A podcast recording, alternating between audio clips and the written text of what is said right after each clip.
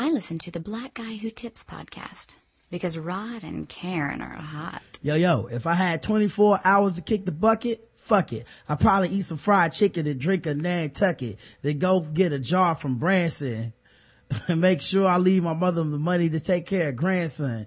Load the 3 power, hop into Eddie Bauer and go give all 6 to Poppy to sold me flour. Get a fresh ball D, make a few calls, shop at the mall, shoot a little ball. Hey, welcome to the Blackout Test Podcast. Your host Rod and Karen. And it's Monday. Monday. That's right. In a few more weeks it'll be Football Monday. Mm-hmm. Well, no, actually next Monday, won't it? I think the 4th. The 4th. Okay. Starts. I knew it was coming soon. But it'll be here soon. Got 2 out of my 3 fantasy football drafts done. Yeah, you were fantasy footballing it up this weekend. I know. I fell asleep on the VMAs. I was so tired. Oh, but yeah, you've been getting up, playing ball, do a show, go to a draft, go to sleep, wake up, do another show, go to a draft. I'd be sleepy too. Yeah. So, but it's nothing. We do this for all the people out here that support the show. I'm just glad we're able to get these shows out. Mm-hmm. Speaking of which, we did get Expendables 3 spoiled review out the other day, so people can go check that out. Hopefully everybody's enjoying the spoiled reviews and all that stuff that we do for the spinoff shows. Yes, I hope they are. And also, I want to let everybody know we haven't put up the shows like we, how you gather all the shows together. But I want everybody to know I was on the Good and Terrible show, which is a spinoff show from Close to the Podcast. So you can check them out at the Close to the Podcast feed. And I was recently on a show with them, and I had such a good time with those ladies. And Classic was actually on there. We talked about Ferguson and the things happening in Ferguson. I know some of you have already heard the show because you guys have hit us up and hit them up. But if you haven't listened to the show and you want to know what we are doing outside of just this show, that's what I've recently been on. So make sure y'all check it out, and it's very good, very funny show. I don't know how they cut Karen's part down to what they did because she talked to him for 8 hours, but I'm glad they had her on. I know people think my job is easy here, and you gotta see, Karen will talk for 8 hours straight if nobody says anything. It's not easy.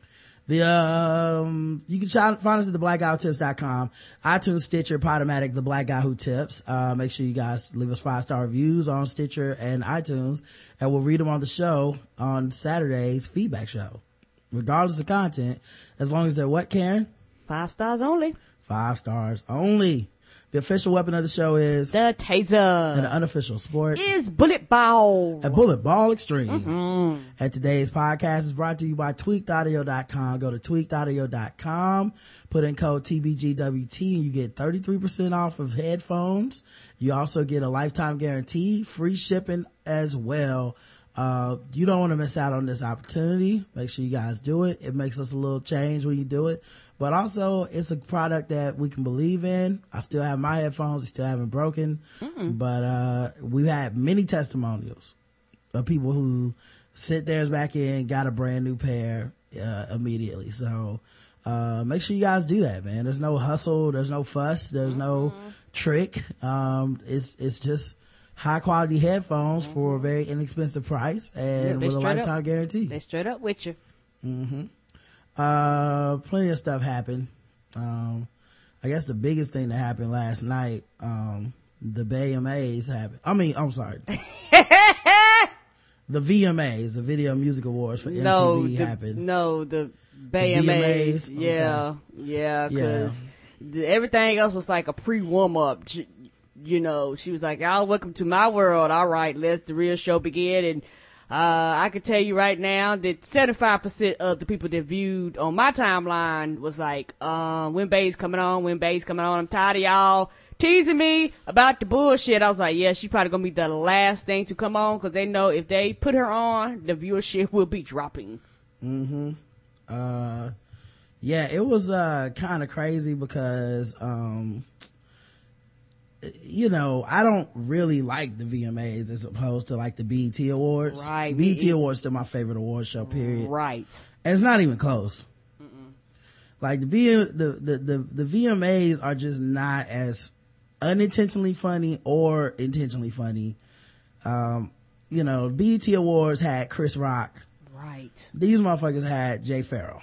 And he was not fucking funny. I've seen him before, and I've never really thought he was funny. Mm-hmm. And I think the thing that really, really upset me about it is, like, they kind of was trying to mimic BET, because they was like, oh, we can get a black funny guy too. Mm-hmm.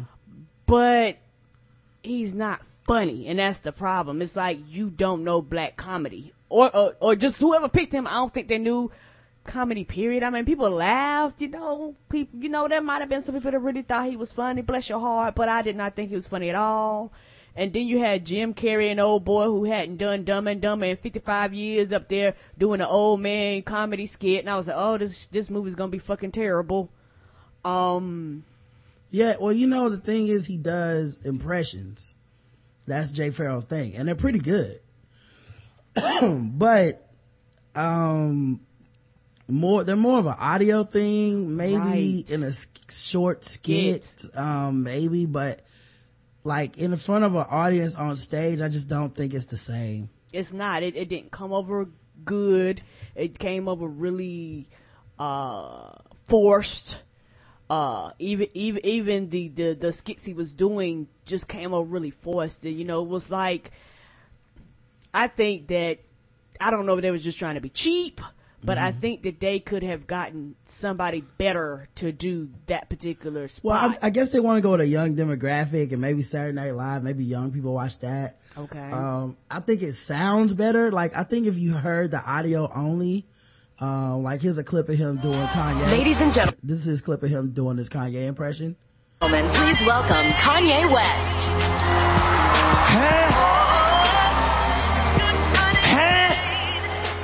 Jay in the building, fam.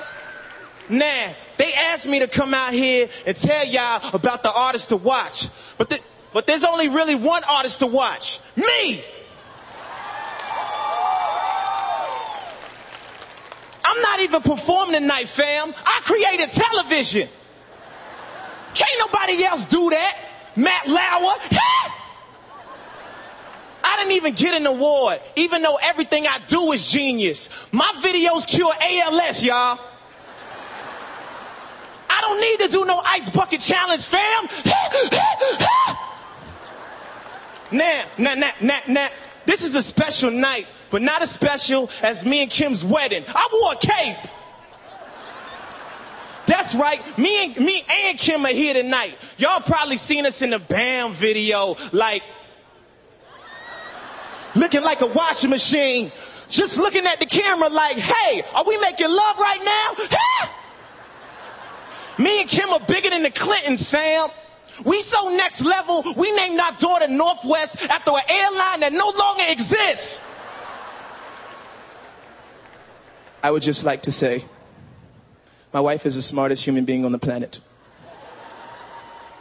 So if you can't vote for her or me, then vote for somebody else, an artist to watch. Do it, fam. Yay in the building. I just want to be a real boy. So, I feel like he was nervous because it's a pretty big event for somebody. Like, I don't know that his stand-up game is like that. You know what I mean? Yeah, like, with... And say he's young, which is mm-hmm. kind of different versus like you say with Chris Rock, he's used to big crowds and big audiences. Yeah, and then there's just a certain amount of, like, you've been on stage enough. Right. That you just, like, Chris Rock was, even when he was stalling for time, his jokes were ridiculous. It's almost like he knows how to take control of a room. It's like his presence just grabs people versus with him being young, it's almost like he has to almost prove himself, kind of. Mm-hmm. And I think that, like you say, may have been nervous, may have been just the way it was written out, but it just did not come across very well just on that particular platform. Maybe if he was on, like, a different platform, mm-hmm. it might have came across completely different. Yeah, I don't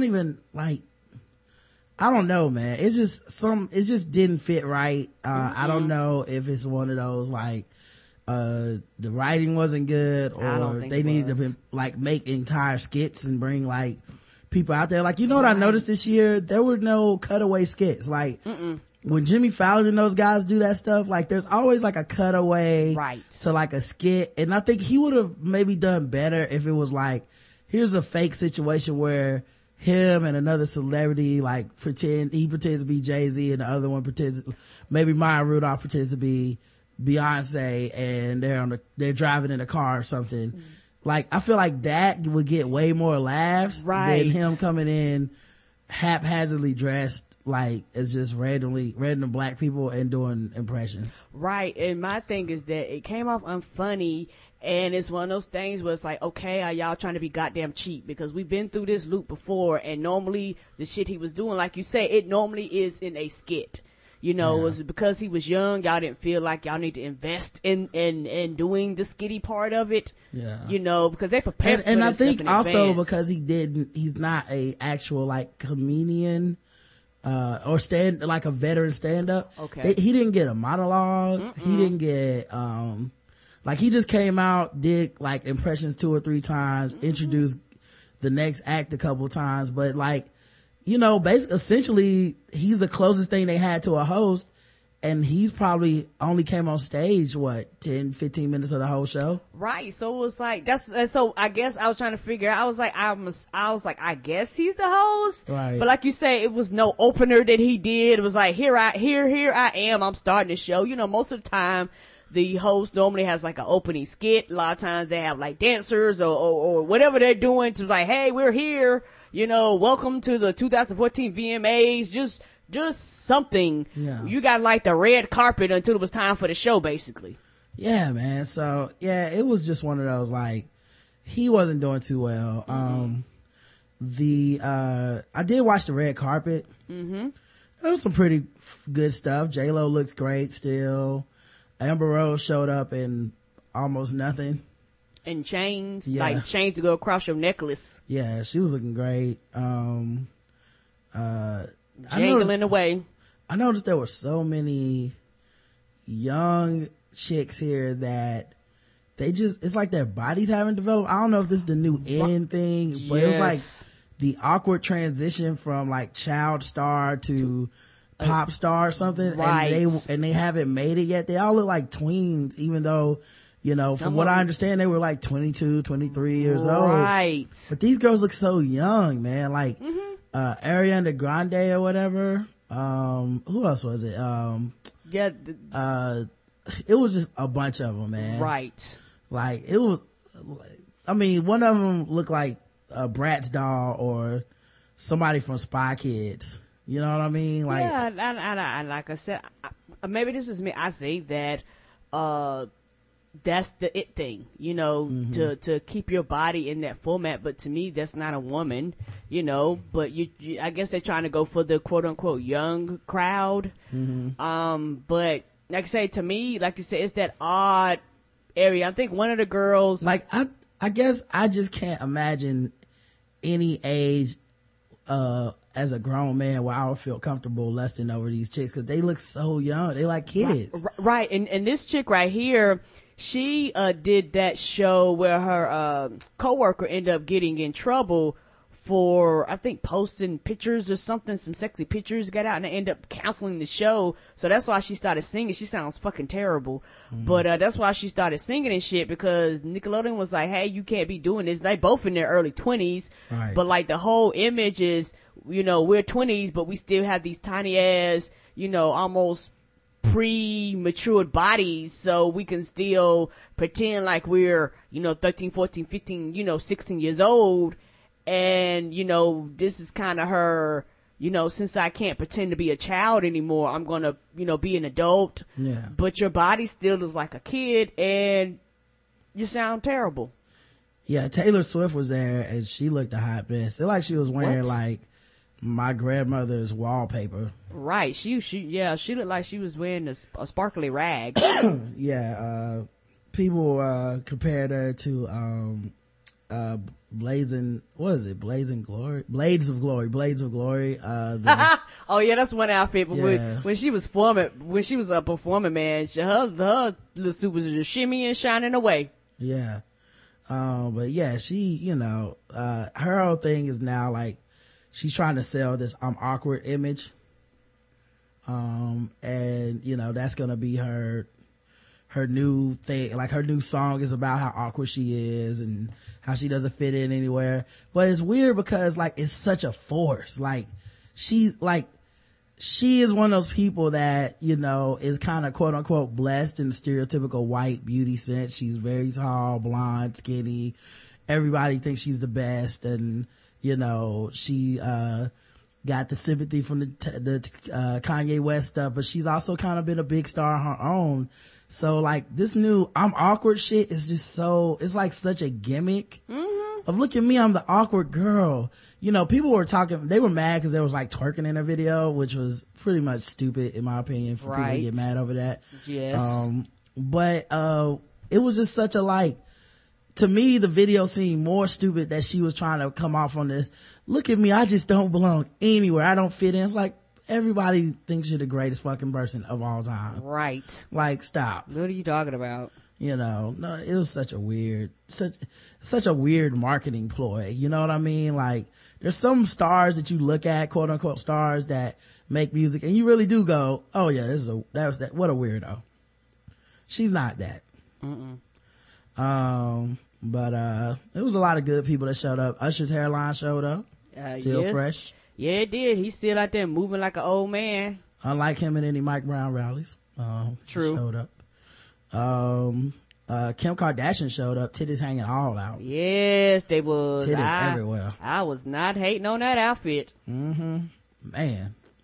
You know, all them Kardashians is pretty, man. It's not their fault that, you know, Kim is banging, you know. Right, and Kim is short like me. She ain't tall. The rest of them are a lot taller than she is. The only thing with Kim is that she does keep getting work done, and it does have that feeling like one day she's gonna go too far and she's gonna have a cat face.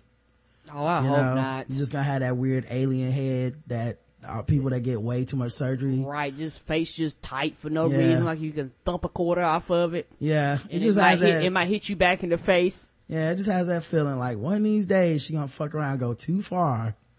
But yeah, she's still looking good, man. Yeah, like I said, I don't know. For me, I don't know if it's that black don't crack type of thing, but you just gonna have to live with every lump, bump, crook, hook, and everything else, and not cut myself unless I got to be cut. Yeah, Wiz Khalifa showed up wearing some type of weird ass 5%er shirt that had like a conspiracy theory on the front. Like, I don't even know what the fuck was going on, man. Them weed head people are too much. Very different. Yeah, and, boy, Amber looked like she's about to be on like the circus. Mm-hmm. You know how they been having them people be like putting fire down the throat or jumping in the trampoline or, you know, look like she about to do something spectacular in that outfit. I love the outfit though. I did finally get to see what Fifth Harmony looks like. Fifth Harmony? You don't know who Fifth Harmony is, Karen? You probably have played the music. I play their songs like a few times a week. I probably say, yeah. Oh, yeah.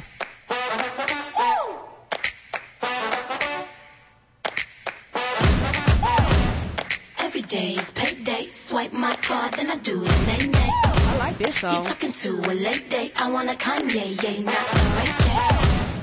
So that's a no-no. I'ma make that and use a bubble. This combo be like Dre. Ay, I already know what you're trying to say. You say that you a dollar and I see you trying to holler, but that ain't always right up. Next, looking for the money cause it's what my mama taught me. So all of them look 12. Not to me. They do not all look 12 to me. I want to have sex with all of them. Those were, well, those were the older looking ones. Especially the black girl. Good God. She was bad as fuck. I was like, ooh. I've been listening to this all this time. Okay. Like my porn hard drive collection. Okay, so them was the girls that was, okay, I know exactly who you're talking about. Like the black girl had that blue hair? Yeah, they was everywhere too. Okay, like, wrong people. Just, like they was just walking around. Just doing shit, yeah. Like they was on the red carpet singing, they was in the award show singing, they was singing afterwards. Like all they did was sing, man, but Yeah, they all look like a Glee. They look like Glee. Yeah, they look like a bunch of people that wouldn't hang out together or something. Right. But somehow they formed a fucking super group, which is weird. Yeah, he was like, yeah, y'all would not be around each other. Went for this math class. Mm-hmm. I did get to see what Demi Lovato looks like finally. Okay, you probably gonna tell me who the hell that is too. She's kind of thick. She had on this red dress. I don't think you saw this part, cause you skipped some of it. But she was presenting some kind of award, and I was like, who's this thick ass white woman in this dress? And it was Demi Lovato, man. I was like, I probably been listening and rocking a lot of this shit, but just didn't know who the hell they was. Mm-hmm. Now I didn't get to see the ass, so jury's still out. Can't call it a conclusive till you see that ass. To make it official. Sorry guys. But yeah, she was looking kind of good, man. Oh, I like that red dress. Yes, yeah. Ma'am. That's what she had on last night. I put it in the chat for everybody. By the way, if people that aren't watching this live, you might want to go back and watch the Spreecast because we're putting up pictures of all these people. Yes, and you missing the good shots. But yeah, she was kind of thick. I was like, who is this lady? And why don't I listen to her music? Now she looks grown. Yeah, I will probably be listening. She got a fan now. Yeah, she does. There's another girl, Charlie XCX, which I thought you pronounced Charlie Super Bowl 45 or something, but yeah, that's what it sounded like to me. Apparently it's Charlie XCX. She wasn't all that to me. She was another one of those doesn't look like quite like a grown woman women. Yeah, the age would you be like, can I see your ID please, can you vote? Yeah, it was her and there was some other girl, I can't remember her name, it was like something G, and she was like a presenter. They just look so young, man. It looked like every one of them still had a father that was like gonna show up and be like, honey, what are you doing out at this bar this late? Right, I will fuck you up if you touch my daughter. Yeah, it just felt like, you need to go to their parents' house and ask permission for them to go out. Can they stay out past 12? Yeah, like all these chicks, like that's just not my fantasy, but it just makes you feel like you need to, have what kind of shoes a curfew. She got on? They're like 4 inches, just thickness. I'm not getting on the shoes that she wore. I don't think she wore this last night. Okay, this is just okay, just I'm just picture. Putting an example of how she looks. I'm like, she just looks so young, man. And like that was the biggest thing. Like I don't know if I'm getting old. I just don't remember. I'm old. Yeah, but I think it's different. I don't, because it's one thing to be like, oh, I'm getting old. I don't know who these people are. I've had that experience before. Yes, I've never had the look at these little girls. I've never had that feeling before. That's new. Oh, okay. Like that. Like I don't know if this just the end thing is. Everybody's trying to be young. Maybe older people just are getting out of business, or they just aren't as big right now, or MTV is invested in these people, so they're trying to give them a more of a spotlight, because some older people were there. Like J-Lo was there looking, I mean, she put these girls to shame, and she's 40. Right. The women at the BET Awards put these women to shame. They look like grown women. These women look like little girls. I don't know if it's just a different way that white people are attracted to, I think so. I think it's just a difference in what people consider attractive. Yeah. But, I couldn't see it for any, none of them came on stage and I went, God damn, look at this sexy ass bitch. Like none of that. Like it was like, they come on. And I was like, I hope she gets something good for Christmas. Yes. I hope she passes her physics test. Right. Sway did one of the worst interviews of all time. Yes, he did. I think he asked Rita Ora. He said something like, I smell chicken. She was like, I had chicken salad, but I had a mint. And he was like, I was just like, you're a terrible interview. How the fuck did you make it to where you're at? Like, is it the head wrap? Does it confuse people into thinking you smart? I think so. Cause that is one of the dumbest fucking interview questions I've ever heard in my life. I smell chicken. What else do you smell? What else do you see? Yeah, and then they was like looking at something and he couldn't hear, so he was making shit up. Then he was like, I can't hear you. It was like, don't they teach you that when you're live and shit goes wrong, you have to play it off, act like that shit didn't exist, or find a way to make that shit funny? And he was just like, he's a terrible interviewer, man. He was like, shut the fuck up. Also, I thought Rita Ora was Latin until she spoke and she sounded like a hobbit. Like, I was like, what the fuck is going on with this? Apparently she's English or something. So yeah, I'm sure R. Kelly enjoyed this award show a lot. Right, his demographic. All these young looking chicks. So Becky G, that was her name. She looked so young. Like, she should be leading her troop in Girl Scout cookie sales. And she was like one of the hosts. She saw all the Samoans. And she, if someone would have told you, like, hey, Becky G, wants you to buy a box of Thin Mints, I would be like, that makes sense. She from Troop 562. Yeah, I'd be like, that makes sense. I remember her when she sold me those Thin Mints, and they were delicious. Right. Here's $5 more. Yeah, I appreciate you trying. But yeah, like, I don't know if it's just, no ass, no tits, or you know what I mean? Like, if that's the thing. Yeah, that is not attractive to me. I want you to look like you have completely, if I want you to look like you've had a period, look like you are developed. Right. This is one of those no glass on the field situations or something. Right. But yeah, but people are, and I don't know if maybe it's because, well, she's Latino, so we want to get that demographic or what, but yeah, man, like I really was like, how, like, if I have to look at you and go, how old are you? Then put some clothes on, okay? Just put some clothes on. Okay, I'm feeling uncomfortable. We can't be together. If I gotta be like, can you just drink? Somebody on Twitter named Hottie by Nature said, yo, quit cutting to these tarted up fetuses at MTV. Tarted up. Riff Raff and Katy Perry showed up looking like Justin Timberlake and Britney Spears from 2002. Oh. I just didn't know Riff Raff hung out with Katy Perry. Maybe I'm just out of the loop, but is Riff Raff an actual thing? Like, are people trying to work with him and make music? Because it seems like that would be a mistake. Cause he's just so not serious. His name is a Riff Raff. It feels like he's a running joke. He's the white dude that hung out with white girl mob, which was V Nasty and Creation, the ones that had the big controversy about the N-word and stuff. Right. Oh, so he's the one taking this picture with Katy Perry. Yeah, that was him. And they look like they ought to be on the farm somewhere. I think they were trying to bling or something. It's like a jeans with rhinestones and shit. It's just, ooh, they took it way back in 1992. Yeah, I just don't get that dude. Maybe he's dope and I'm just missing out. Yeah, and I'm okay if I miss out. I don't know. I ain't got to be hip. Yeah, I see Riff Raff is an artist. That's a secret they can keep. His number one song on Spotify is Dolce and Gabbana. Uh-oh.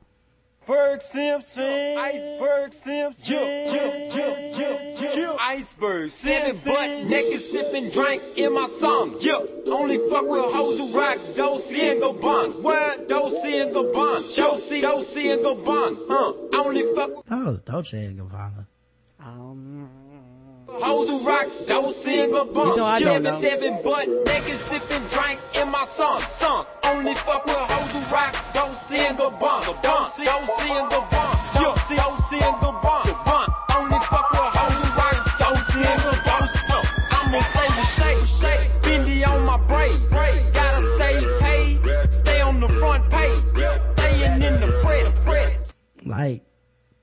What? Maybe Katy Perry just didn't feel I don't want to co-opt black culture, so I have someone do it for me and hang out with them. Right. I got accused of that earlier, so.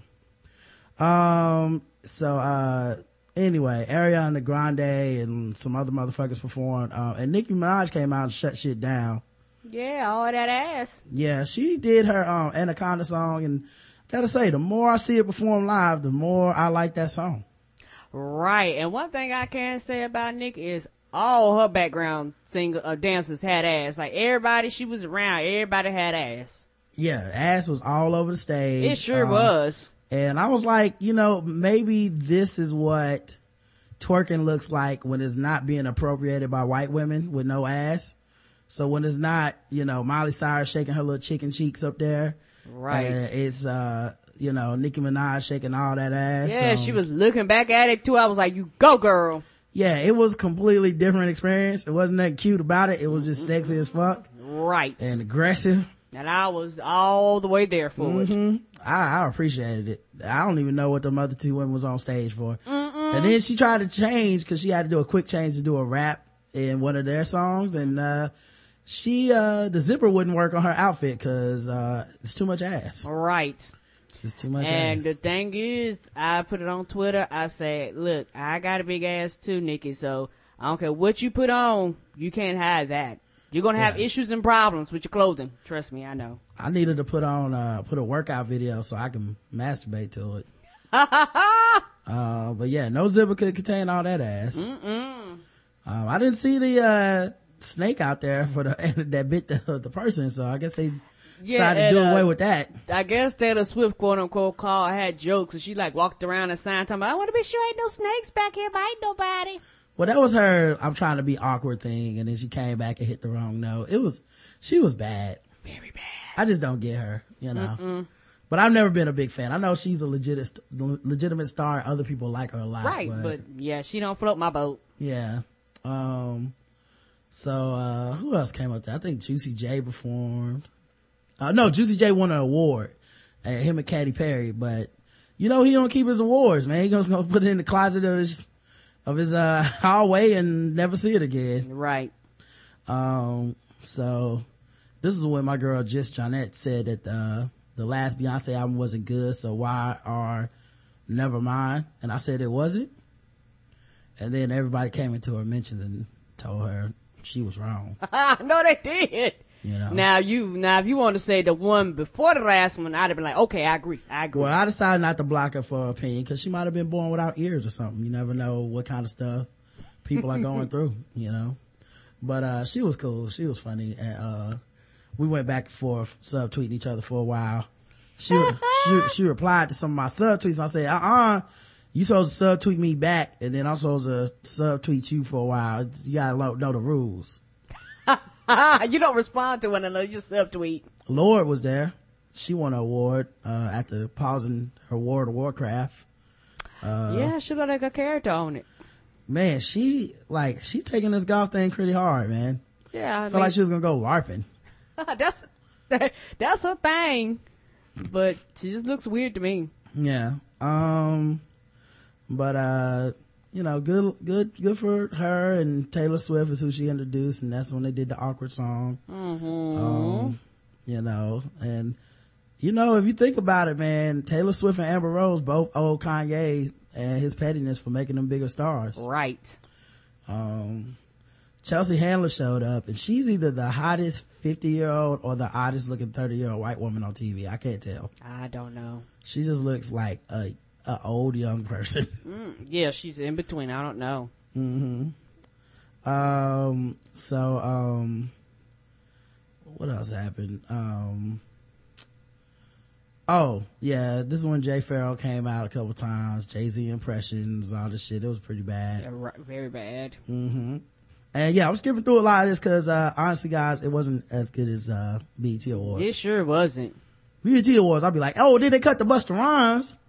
Yes! He was dressed like a bag of Skittles. None of that happened here. No. No, you don't get that type of excitement. Somebody said, I don't like fake, wait, y'all niggas don't like fake hair, but y'all like fake butts on Twitter. And I retweeted and said, I like both if done well. Right. Like, I don't care if your whole body is fake. Just look like a human being and not an alien. Yeah. Kim K came up there. She was looking good. She introduced Sam Smith. He sang some songs. That's the first time I've seen him. I've heard that song before, and I love that song, but that's the first time I've seen him. He can sing. Yeah, I don't get it with Sam Smith, man. Like, I guess I need to go really sit down and listen to it because... you know, I guess he makes some pretty sad, somber, like, music. Mm-hmm. And I don't normally listen to sad, somber music because I'm not that kind of person. Oh, yeah, true, yeah. So maybe I need to go sit down and listen to it because, to me, it, you know, I feel like Frank Ocean did it better 3 years ago, you know, being the gay dude. I feel like Sam Smith not gay enough, honestly. Oh, Lord. You need to gay it up, man. If you want to get my money, he's going to have to get a lot gayer with them songs than he did last night. What I do, toss sprinkles in the air and ride a unicorn? I don't understand. Whatever it takes. I couldn't even tell that dude was gay. Also, when they went to break, Rita Ora shouted out all the performances and was like, vote for who you think is the best. But she didn't mention Nicki Minaj. She mentioned every performer but Nicki Minaj. That was weird. Mm-hmm. Common came out and spoke about Mike Brown. Right. He did a moment of silence. Right. And the thing is, like, man, he started talking about Ferguson. The whole room got quiet. I was like, I see you. Yeah, I was actually impressed because Common just defended so many goals, the most ever goals in the U.S. soccer history. He blocked the most attempts, and then he found the time to recuperate and come to MTV just to do that moment. So that's about when I went to bed. When I woke up, not much happened. I went through all the stuff, looked up everything, wasn't a ton of great performances going on. I didn't care about nothing else. Yeah, some white boys did some band shit, blah, blah, blah. Blah, blah, blah, blah, blah is correct, sir. And then, let's see, Jay Pharoah came out, did some more terrible stuff. Orange is the New Black crew came out and introduced something. I don't know. Usher was out there performing. Mm-hmm. Looking old. It was a struggle. Mm-hmm. He's moving good for an old man, though. I think he is. Them young dudes that right now will be lucky to keep up. Most of them can't do his shit now. Right. He didn't lip sync either. No, he didn't. Nicki came out and performed with him in all white and bumped his head into her booty a bunch of times. Yeah, she did. She was changing her dance. She had like 45 outfits. Mm-hmm. There was a lot of really tiny boobs smushed together in a dress. That was like the theme for the show. Mm-hmm. J-Lo came out and introduced Iggy Azalea, but she was like giving so many accolades, I thought Beyonce was going to come out. Like, since the Beatles, no one has ever had the number one and number two hit album or songs on the charts. I was like, Beyonce coming out already? And Iggy came out. And Iggy, you know, she did okay because all her expectations were lowered because it was just like, don't fall off stage. Oh, because she did during rehearsal, didn't she? Yeah. Okay. And there was no twerking or anything for her. It was just, you know, I don't think she got the ass muscles to move that fake booty yet. So, Nicki has mastered it. Yeah, Nicki done worked on the ass muscles. Yeah, she done did the fake squats. Jiggling. Yeah, her legs can take her legs and feet can take the pressure. Mm-hmm. But this is one of the reasons I like BET Awards because Nicki won BET and then Iggy won the VMAs because which is weird because people were so mad about Macklemore. To me, I feel like at least he had a message. Right. At least he was talking about stuff that other rappers don't. Mm-hmm. I don't see any reason why Iggy is the number one rapper other than she's a white woman. Right. Like, I really don't. Like, she can't really rap. Nope. We all know she's 100% faking it. Right. It's not authentically her. Yeah, right. There's no versatility to it. It's just she's white. And they probably play her shit on white stations as well as black. And that means she's number one. Right. And they just vote. That's who votes. You know, and I think Nicki has an uphill battle because she's tried that with Starships, which sound like a Katy Perry song. And I think that's why she did it, was because, hey, I need to get a song that they can play on any station and not just the rap stations. True. You know, which makes a lot of sense. But even with all that, Iggy, the less talented, even less authentic than Nicki, has surpassed her. All right. So, yeah, I don't know, man. It just seems weird. Like, I don't see what sets her apart from any other rapper than being white. Molly won an award, but she got a homeless kid in a suit to go up there and talk about kids being homeless in Hollywood. I'm serious. That's not a joke. She my bad. That for real. God, missed that part. And I thought it was cool. Somebody was like, it's a good PR move. But you know what, man? Everybody's so cynical in 2014. I don't give a fuck. If it's a PR move and it helps some people, fuck it. Right. People always pull that, like, well, it's just a PR move. So then don't do nothing? Or, I mean, what? Yeah, what do you not use your platform for good things? Yeah. Like, she let the kid go up there instead of an acceptance speech, highlight homelessness and talk about a way that they can help in the struggle and homelessness for kids. And I bet you people in their local areas. Which is a good thing. Well, say go to her Facebook page and they'll figure something out or whatever. But the point being, I don't see how you can down her for that. I get not liking her for whatever reasons you're annoyed by her or whatever, but come on, man. Like, how are you mad at her helping homelessness? People just mad because it's her. If she's doing a good cause, I don't give a fuck what she does. And then they went to commercial. Mm-hmm. And they came back and nothing was ever the same again.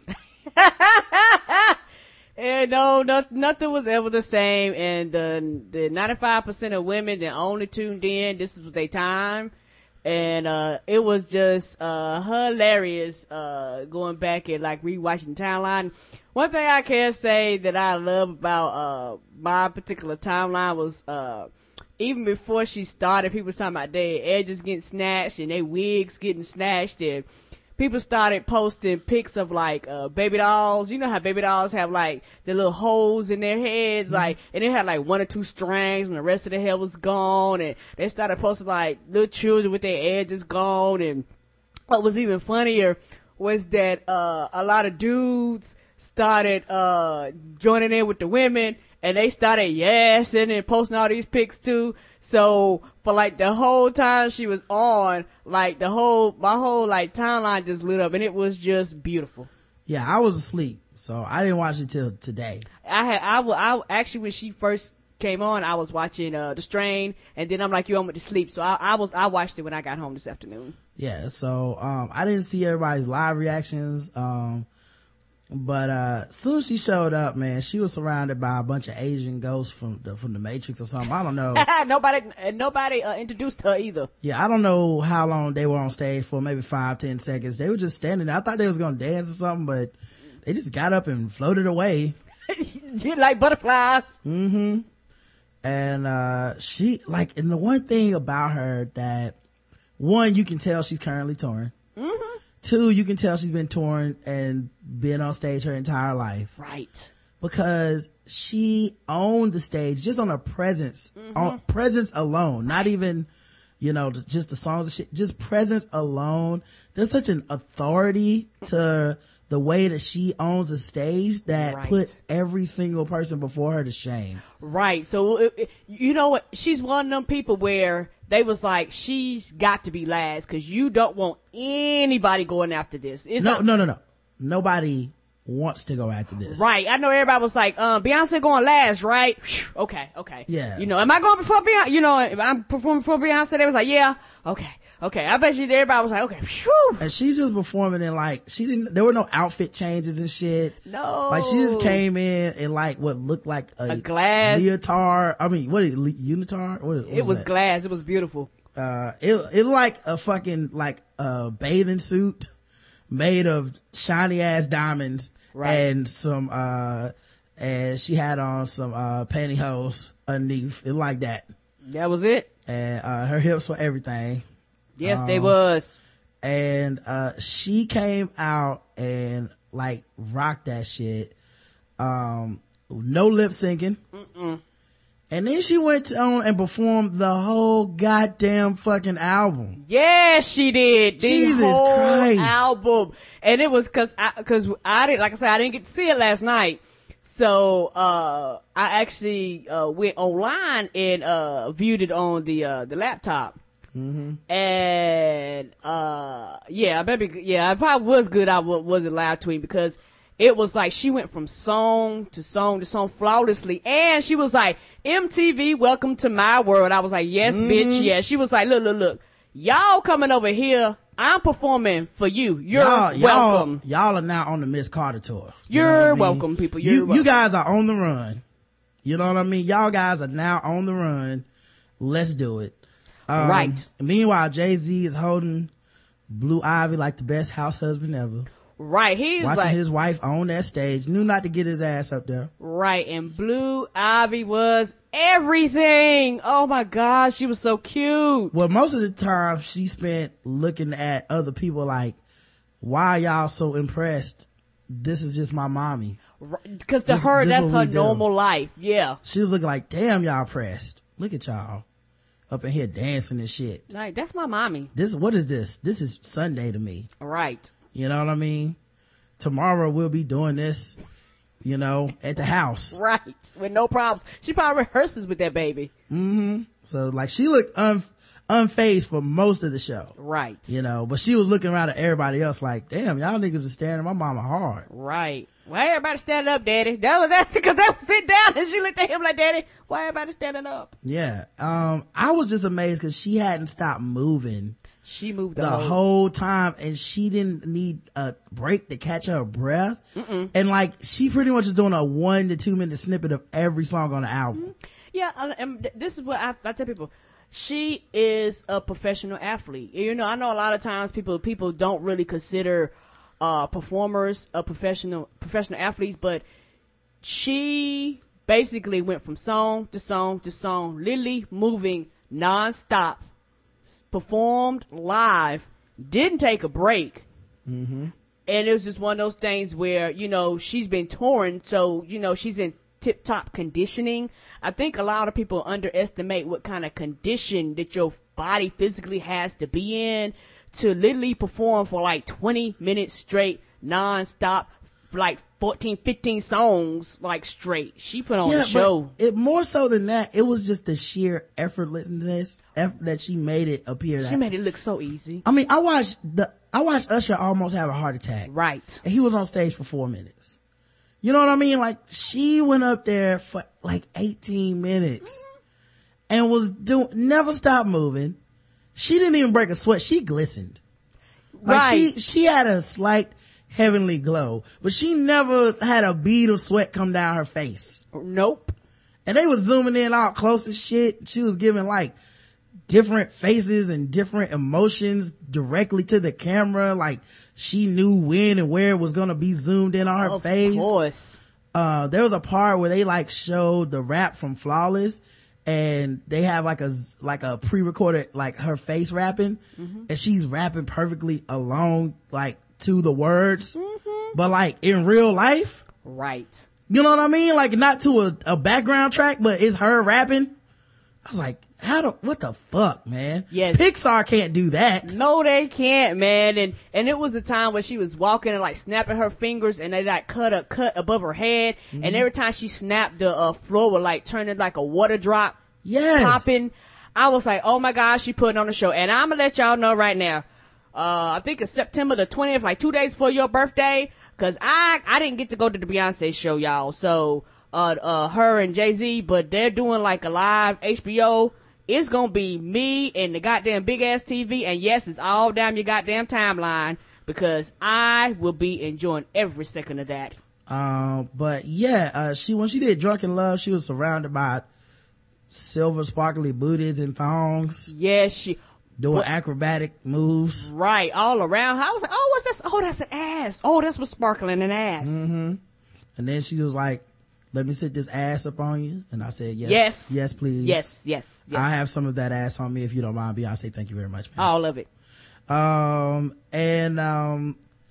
just like, and the whole time I kept thinking, right, like, where does this stand as far as other performances? And the only performance I could think of in recent memory that reminded me of was Charlie Wilson. But here's the thing, Charlie Wilson's songs had 20 to 30 years of nostalgia, right, to build up. This was all off one album. Mm-hmm. This came out last year with no promotion, and I don't even listen. I knew the words. You know what I'm saying? Right. That's crazy. Now, you knew I knew the words, which is the whole different thing. But yeah. Me knowing the words is crazy. Right. Because you ain't never came in the house and caught me just sitting around listening to a bunch of Beyonce. But I know the words. It's been a year. You know what I mean? Yeah. She just put this out and was like, here, world. And now she's out here performing this shit flawlessly, man. Like, that's what perfection looks like. Yes, and she performed flawless, and yes, and the remix, and she did the rap. Yeah, you know, of course, shit goes down with $1 billion on the elevator. I was there for all of it, and right when she did flawless, that's when the beat changed to the rap. That's when Blue Ivy was like, "Oh yeah, I like this." Right, he started popping. Yeah, this is my shit. I fuck with this. I don't, you know, I heard all them other songs. I was in the studio for those. Right. But the remix, oh, there's some new shit. Mama got some new shit out here. Nobody told him. Daddy, you ain't tell me about this one. For a second, I thought Nicki Minaj was going to come out there too, but then I was like, she don't need Nicki Minaj to come out. Come on. Mm-mm. Her verse is better than Nicki's anyway. Right. But yeah, she went so hard with that flawless, and everybody was doing that bounce that part was like, oh, coming down. That shit. Yes. Oh, everybody on the stage is like they were back in Houston. Yes, I was. I know she resold that album. You know what I mean? Like, yes. Whatever it was on iTunes, I know that bitch is just like number one again. I know. Because if you didn't have an album, you need to go buy it. And if you did have an album, you probably went and rebought it and re-downloaded it just to give her some more money. Right. Because she sold the fuck out of that album. Right. Yeah. Yes, I was having a one-woman party. I was yesing and snapping and clapping and I ran around the coffee table a little bit. Right, because it's one of those things where when she performed, you gonna move. Like when she turned around and said, I say, how did you wake up this morning? I was like, oh, like this right here. Yes, like this. That's when I changed the hashtag to BMAs.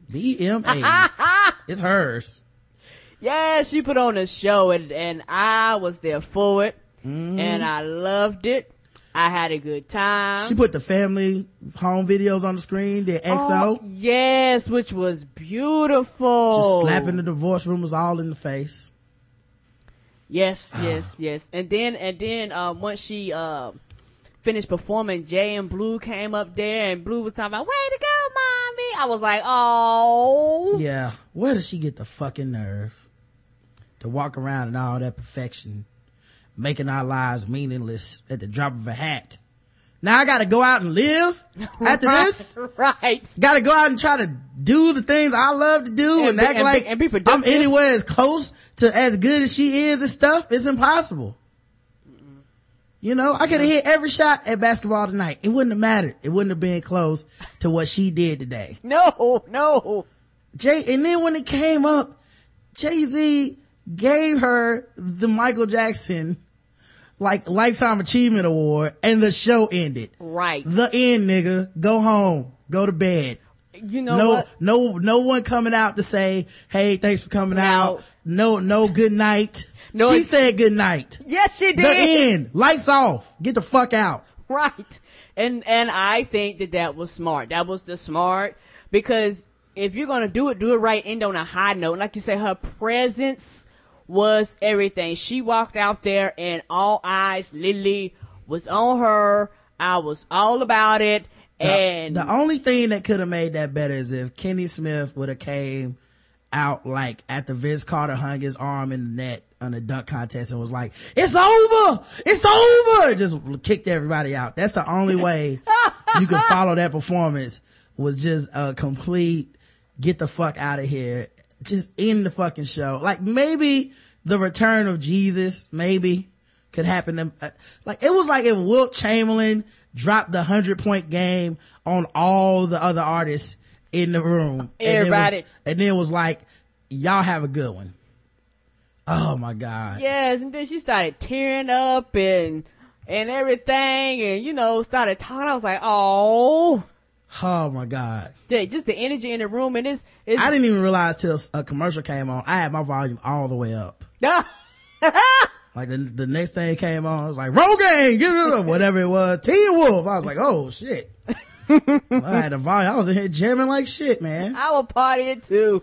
I had a ball and a blast, and it was everything to me, everything. I was yesing all in here. Yes, I was. Just Jonette was wrong. Sorry. The album goes. It ain't whack at all. right. And I will be here, and I will be waiting for anything else that she decides to drop while I'm asleep. Mm-hmm. We got news coming. Mm-hmm. Okay, bunch of news. A chef died after spitting cobra he was cooking bit him on the hand 20 minutes after he had cut the head off. How does this happen? A chef preparing a dish made from cobra flesh died after the snake bit his hand 20 minutes after he had severed it from his body. So somehow the snake head was still alive. Nobody told him that you throw that away? Ping Fang from Foshan, Guangdong province, southern China, had been preparing a special dish made from Indo-Chinese spitting cobra, a rare delicacy. Now, who's an asshole who orders the spitting cobra? I don't know. Yeah, can I get a little bit, what's the most thing that could kill me? No, not like a heart attack burger. I want to die like immediately. I don't want to get like a blood clot or, you know, no. I want my death to be instant. Yeah, not a stroke 40 years from now. I would actually prefer instant death if I take a wrong bite. Yeah, y'all have anything, blowfish, anything like that? Okay. It was as he went to chuck the cobra's head in the bin that it bit him, injecting Mr. Ping with his flesh-killing neurotoxin venom. See? So he went to go be like, oh, let me throw this in the trash. And it was like, ha-ha, nigga, I get the last laugh. Bye. The snake was being diced up to be made into snake soup, which is a delicacy in Guangdong and much sought-after dish in the province's high-end restaurants. Restaurant guest Lin Sun, 44, who was in the restaurant with his wife Sue at the time, we were in the restaurant having a meal for my wife's birthday, then suddenly there was a lot of commotion.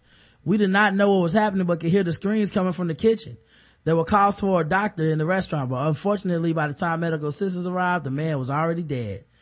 After we heard that we did not continue with our meal. Now see, do you have to pay still, or do you just get it to go? That's a good question. Mm-hmm. Police say Ping died before he could be given life-saving anti-venom in the hospital. I think if you serve something like poisonous cobra, anti-venom, it should probably be in the kitchen. It needs to be beside the Band-Aids and the right next to the sriracha. Right. Victims of the Indo-Chinese spitting cobra generally asphyxiate after the neurotoxin paralyzes their respiratory system. A police spokesman said it is a highly unusual case, but appears to just be an accident. The man had a very severe reaction to the bite. Maybe they, you don't say. Maybe it was foul play. There was nothing that could be done to save the man. Only the anti-venom could have helped, but it was not given in time. He prepared the snake himself and was just unlucky. It was a tragic accident. Snake expert Yang Hong Chan, who was... So wait, that means they keep the snake alive until it's time to kill it. You know what I'm saying? They ain't afraid it's going to break out with some shit. Like, he cut the snake's head off because it got to be fresh. Like, they don't have a snake factory or something where you can just buy filleted snake. You know what I mean? Snake in a jar. Yeah. Like, why would I want a live deadly snake in my kitchen? And my thing is this, shouldn't that be like a two-man's job? For one person cut and the other person, you know, take some steel and get rid of that and put it away immediately. Like, mm-hmm. And why are you touching shit with bare hands? Snake expert Yang Hong Chang, who has spent 40 years studying cobras, says all reptiles can function for up to an hour after losing body parts or even the entire body. Shit. It is perfectly possible that the head remained alive and bit Ping's hand, he said. By the time a snake has lost its head, it is effectively dead as basic functions have ceased. But there is still some reflexive action. It means snakes have the capability of biting and injecting venom even after the head has been severed. Shit. A chef, they'll show pictures of a chef like decapitating a snake. Indo-Chinese spitting cobras are indigenous to Southeast Asia, including Thailand, Cambodia, Vietnam, Laos, and Burma. The flesh is a much sought after delicacy, and the skin is used to make expensive designer goods, a trade which no doubt contributed to the vulnerable conservation status. So I guess they're getting endangered or something. Residents of the province have a long history of enjoying snake meats of all sorts in the local culinary dishes. For many centuries, it has been commonly served up in soup and also taken as part of Chinese medicine, for it's believed the snake meat can cure ailments. So yeah, man, that's just crazy. You keep all that. Yep. No snake meat for me, especially not poisonous. Yep, that's some deadly food. An Egyptian cleric, priest or whatever, has ruled that it is okay for men to spy on women in the shower as long as the men have pure intentions. Men can spy on women in the shower, an extremist cleric has argued in Egypt, prompted outrage from other Islamic scholars. Right. According to Osama al-Qusi, of Salafist or ultra-Orthodox preacher, peeping toms can watch a woman wash as long as they are interested in marrying her. Well, they won't marry every woman that they see naked then, right? I know I do. If you were really honest and wanted to marry that woman, you were able to hide and watch her in secret and see the things that she wouldn't usually let you see before marrying her. Then it is acceptable as long as your intentions are pure, QC said in the online video. Can she do that to you? Of course not. She's a woman. Right. She so avert her eyes. QC's words sparked heavy criticism for those who said he was using religion to win attention. Egypt's Minister for Foreign Religious Affairs, Mohammed Mokhtar, condemned him and said, and his ilk, saying, "Where is the glory and masculinity in watching a woman shower? Would you allow this to happen to your daughter?" Mokhtar stressed that fatwas or Islamic edicts should only be issued by qualified clerics and denounced Qusi's claims as an anathema to Islam. The minister also confirmed plans to launch a grassroots campaign against both atheists and Islamic extremists. He has already banned tens of thousands of unlicensed preachers accused of extremist teachings from working in Egyptian mosques. In recent years, oddball clerics in Egypt have regularly been ridiculed for hardline statements. One called for the destruction of the pharaonic icons, while others said Muslims should not drive Christian priests to church. But such pronouncements are considered far from the mainstream Islamic belief. So yeah, I can stare in the shower at a woman as long as I'm willing to marry her. Now, if I'm jerking my dick, then so be it. You know, just apparently so. I'll be jerking my dick when I meet her and have sex inside of her. So, well, not to be outdone, American pastor has called for the imprisonment of gay people for 10 years hard labor with a new constitutional amendment. A pastor uses his internet platform to teach political lessons based on conservative Christian ideology, has proposed a constitutional amendment to punish LGBT people for 10 years in prison at hard labor. You think they're going to stop them from... I mean, first of all, is being LGBT illegal? No. So what the fuck is he talking about? I mean, typically you punish people for breaking the law. Right. In a video posted to preachingpolitics.com website last month that was flagged by the Good As You blog on Monday, Pastor Michael V. Williams asserts that Christians have been increasingly tolerant of gay people over the last 50 years. Whereas homosexuality used to be a felony in every state, referred to as sodomy, it has now been decriminalized and homosexuality is allowed to be openly expressed in public, he notes. While Christians are becoming increasingly tolerant of homosexuals, homosexuals are becoming increasingly intolerant of us. It's time for Christians to resume obeying God and his word and to recriminalize homosexuality, outlaw it again. The pastor continues, the only way to do this and keep it beyond the reach of activist judges and unaccountable bureaucrats is to create a constitutional amendment. It don't matter because they're going to turn around and vote and redo it years later. That's like all these states that, you know, even North Carolina just gung-ho on banning gay marriage. That's a losing battle because eventually somebody's gonna come and bring it up and they're gonna pass that shit. Yeah, I think you're being ridiculous to even consider this. Right? No, you can. Oh, me? Yeah. Oh, yeah. It's not gonna be a constitutional amendment and it won't need to be rewritten years from now. It's not gonna happen.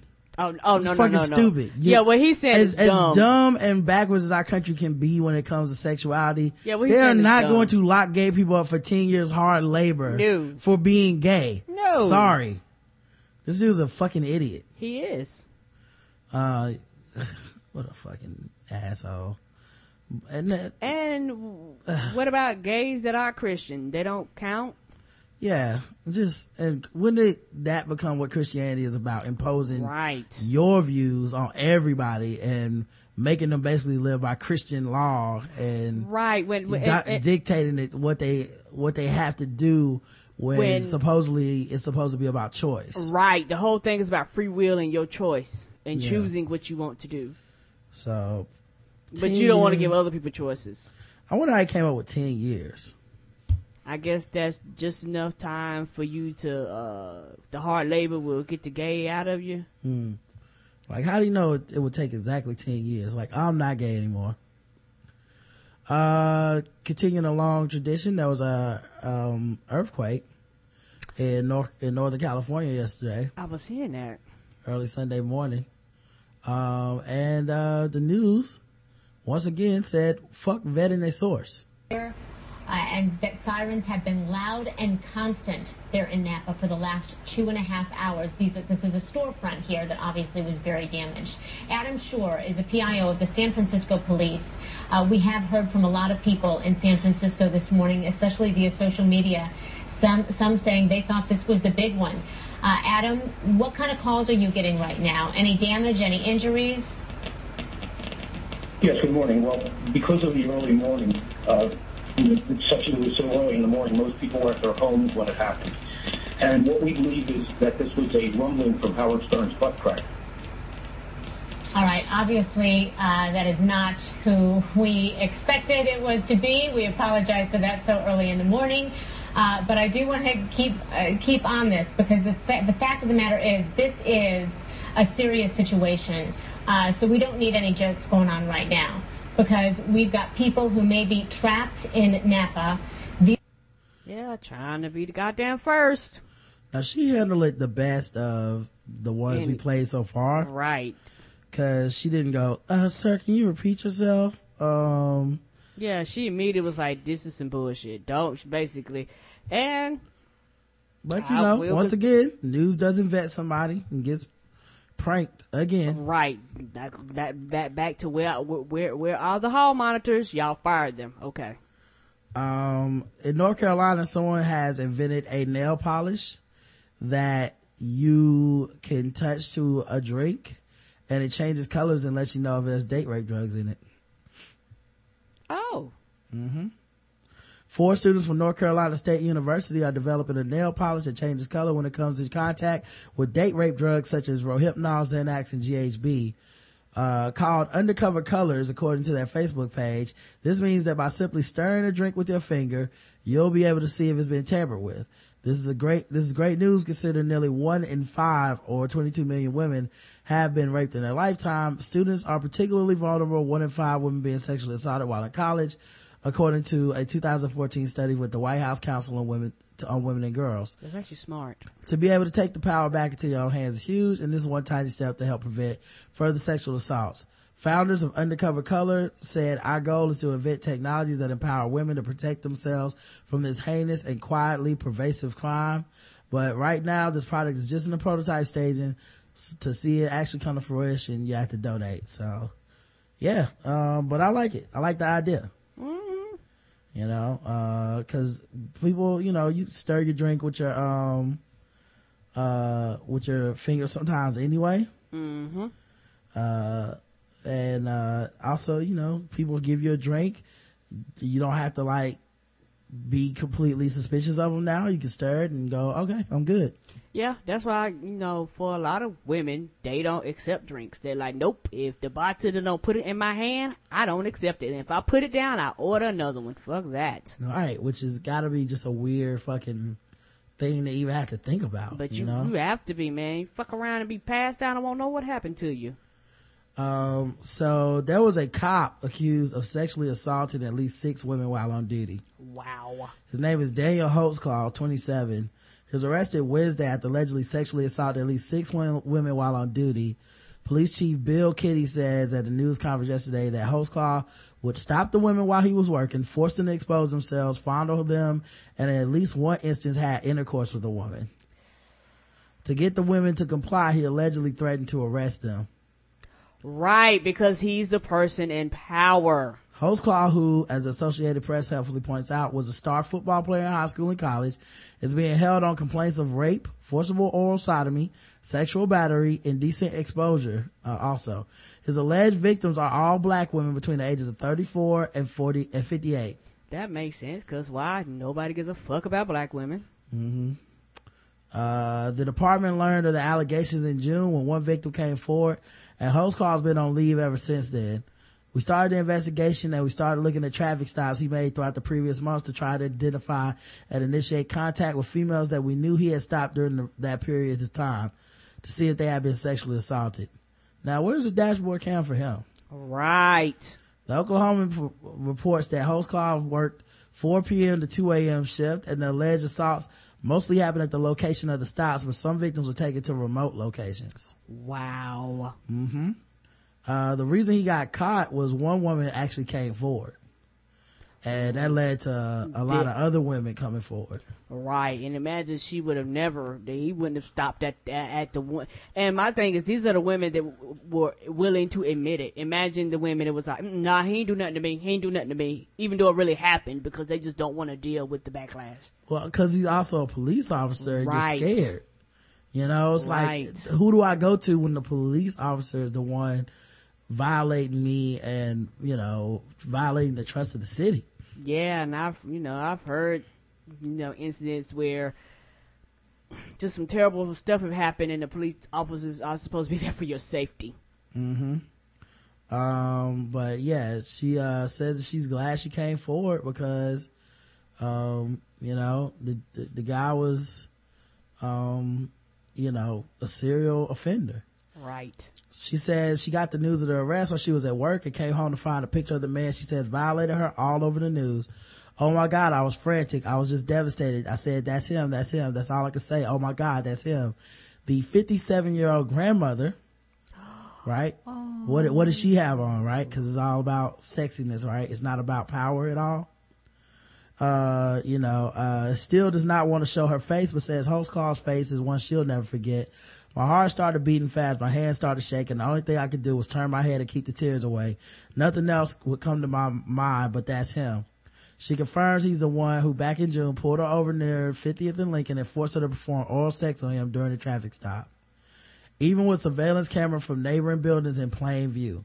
It was him, no doubt about it. It was him. He did that to me. Oh, so he just basically, like I said, he above the law. Who gives a fuck? Right. And it's one of the things.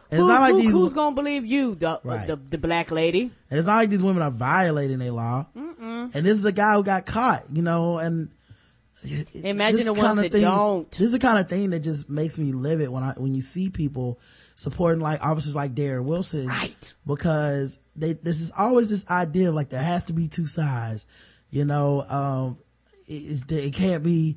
It has to be a reason, It can't be just that cops inherently do something bad. It can't be that cop did something fucked up. Right. And it just pisses you off because it's just one of those things where these same people who have the same argument that goes for rapists or people who have crimes committed against them, it's always something that you did. It couldn't be this person's just a fucked up individual. How many people has he probably taken to jail?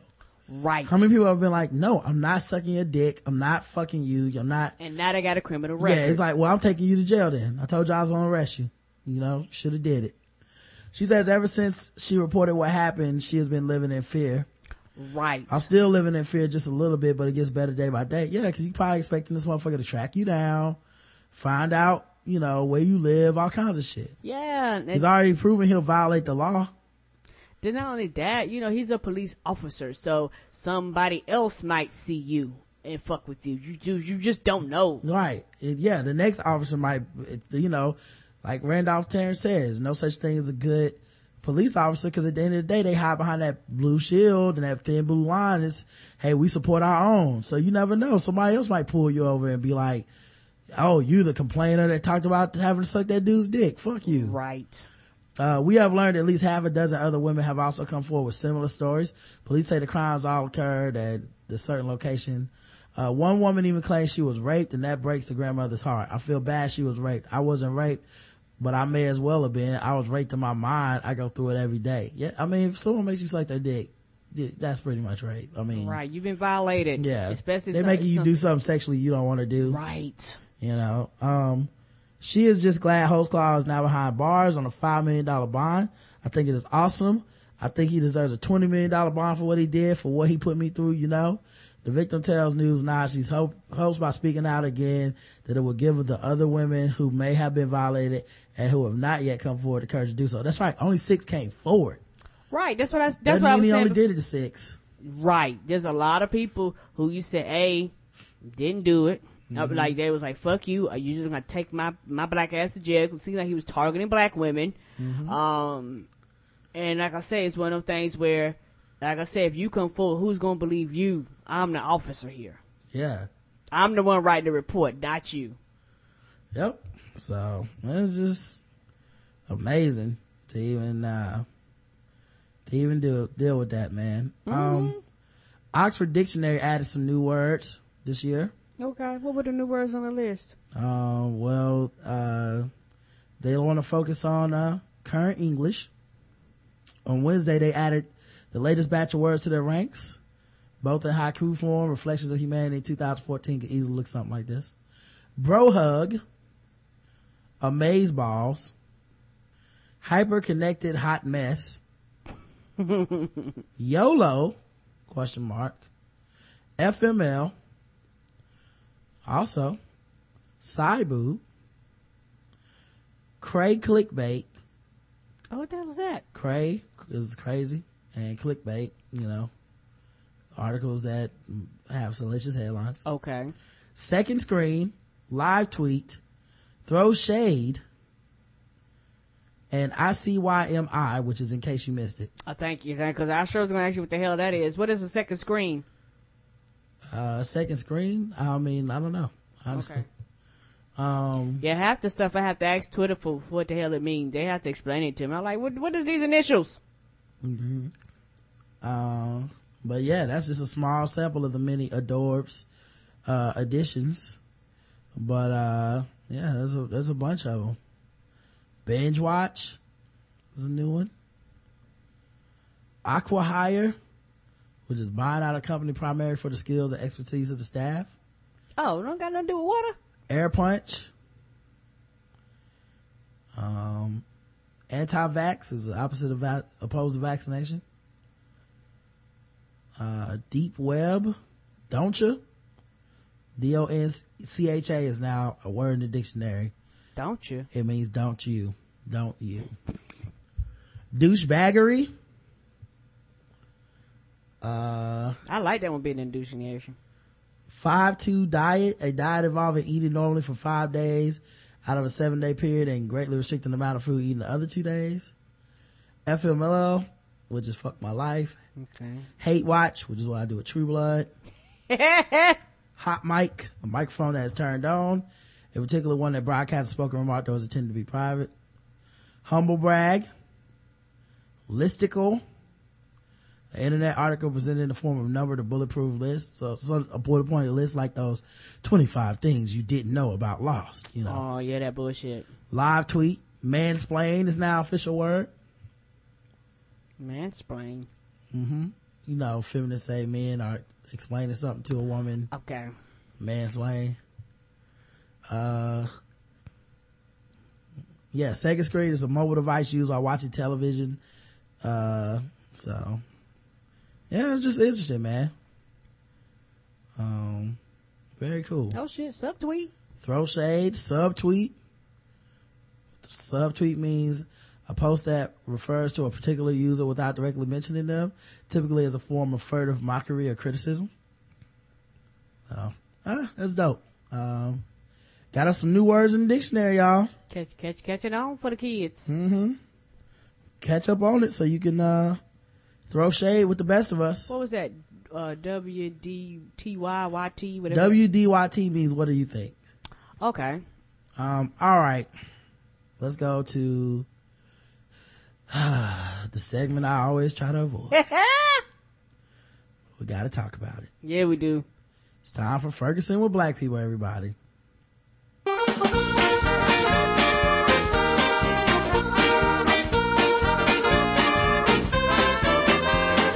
Ferguson the black people. We're just Ferguson the blacks. We're just Ferguson. Ferguson the black people. That's right, guys. It's time for the game that I hate to play, but it won't go away. It's Ferguson with black people, where we read news articles from all over the globe that are about Ferguson, and we score them from 0 to 100 on how much we feel fucked with by each article. Everybody got 100. Here is the first one. The New York Times decided to do a brief profile on Michael Brown this morning. You know, he was buried today. It says Michael Brown, 18, due to be buried on Monday, was no angel. With public records and interviews with friends and family revealing both problems and promise in his young life. Shortly before his encounter with Officer Wilson, the police say he was caught on security camera stealing a box of cigars, pushing the clerk of a convenience store into a display case. He lived in a community that had rough patches, and he dabbled in drugs and alcohol. He had taken to rapping in recent months, producing lyrics that were by turns contemplative and vulgar. He got into at least one scuffle with a neighbor. Because that's what you do when people trying to bury their son. Right. Who was killed by a police officer. And how must this sound like a lot of other teenagers of other races do the same shit? When I read that, what I hear is he wasn't a perfect victim, so it's kind of okay to kill him. You know? Like, hey, he wasn't getting straight A's, so he rapped, guys. He was rapping. So if you want to kill him, it's okay. He smoked some weed and he drank, guys, so it's okay to kill him because he's black. If he was a white kid, they wouldn't talk about him like that. Right. You know, I don't even think I've played it on this show, but I just want to play something just by pure, what do you call it? Contrast, just by contrast. Let me see if I can find it. But Ray Allen had his house broken into while his wife and kids were there. Oh shit. Mm-hmm. He ended up trying to press charges against them, but the police made it sound like they didn't want to press charges against the kids. Why not? They broke into his goddamn house. I'm gonna play the news story. Listen to this in contrast. Keep in mind, Michael Brown was jaywalking as far as we know, and ended up getting killed by the police. These motherfuckers broken into a occupied home. Okay, multiple kids. Now check this out. Today on the scare at home for Ray Allen's wife and children. Police have now released the names of 7 teenagers, all accused of breaking into the basketball star's home. Local 10 News reporter Roger Losey is live for us with the details. Well, Lori, police and prosecutors both agree that a crime has been committed here. They're still trying to decide exactly how to charge these teens, but it is clear that this brief error in judgment could have serious consequences for these young adults. Error in judgment, fuck you. The Coral Gables Police Department last week after authorities decided their wee hour entry into Ray Allen's home did not rise to the level of a felony, but it appears only wee hour entry did not rise to the level of a goddamn felony. You break into my house with my motherfucking wife and kids, and I'm not supposed to press charges. Wee hour entry, like, oh, just having a little fun. Wee. A matter of time before they are charged with the crime. Coral Gables police identified the suspects today. One of them is 19 years old, all the others 18, and all of them recent high school graduates. 18 to 19. They're adults. They're men if they're black kids killed by a cop. Right. They're kids if they're kids that, you know, broke into Ray Allen's house. Right, about to start college. Glad this is in not fact, me. They told police they were celebrating the new chapter in their lives last Thursday morning at a home in Allen's Tahiti Beach neighborhood when curiosity led them to the Heat Star's mansion. Police records show the teens didn't think the Allen family still lived there, entered through an unsecured door, and startled Allen's wife, who was asleep in the bedroom with the couple's 4 children. We attempted to contact the suspects today, knocked on all 7 doors, got no response except for one. The mother of 18-year-old Ernesto Romero told us off camera that her son is extremely embarrassed by the incident, is about to start college at St. Thomas University, and that his poor decision last week could compromise his baseball scholarship. Yeah, he's about to start college. Michael Brown was about to start college also. Coral Gables police said the teens could only be charged with a misdemeanor and that the Allens would have to personally file a complaint with the state attorney's office. A spokesman for the state attorney tells Local 10 today, quote, "The Allens did come into the state attorney's office yesterday. They have provided statements regarding the incident at their home, and they do wish to press criminal charges. Right. Presently, we are continuing to gather evidence regarding this matter." As far as we could tell, it doesn't appear that any of these teens have been in trouble with the law before. Prosecutors, they have 21 days to decide how to charge this case from the time that they got it from Coral Gables police. We're live in Miami. I'm Roger Losi, Local 10 News. Yep. Press all the charges. All the goddamn charges. Press them.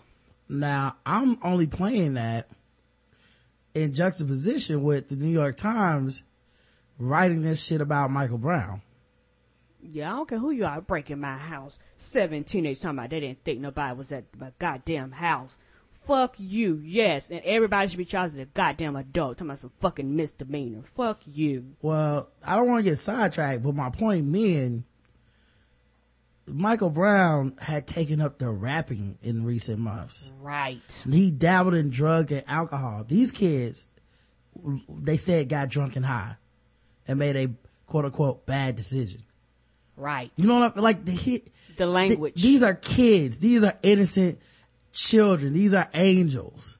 You know, now all of a sudden it's, you know, they get the benefit of the doubt. There's an attachment to their humanity and empathy for them. Right. But when it comes to Michael Brown, no, he's just a fucking potential criminal. That's it. That's all people want to talk about. So, which makes people very angry because at the end of the day, we don't get the courtesy of our children just being children and just fucking up. Yep. So they had to tell us he was no angel. Now they laid him to rest today. You know, this is the day that they buried him. A lot of people showed up. Some people say celebrities are there, stuff like that.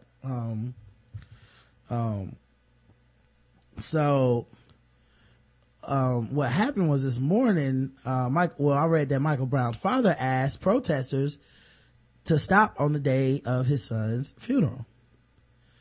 And, you know, I think that's a reasonable request.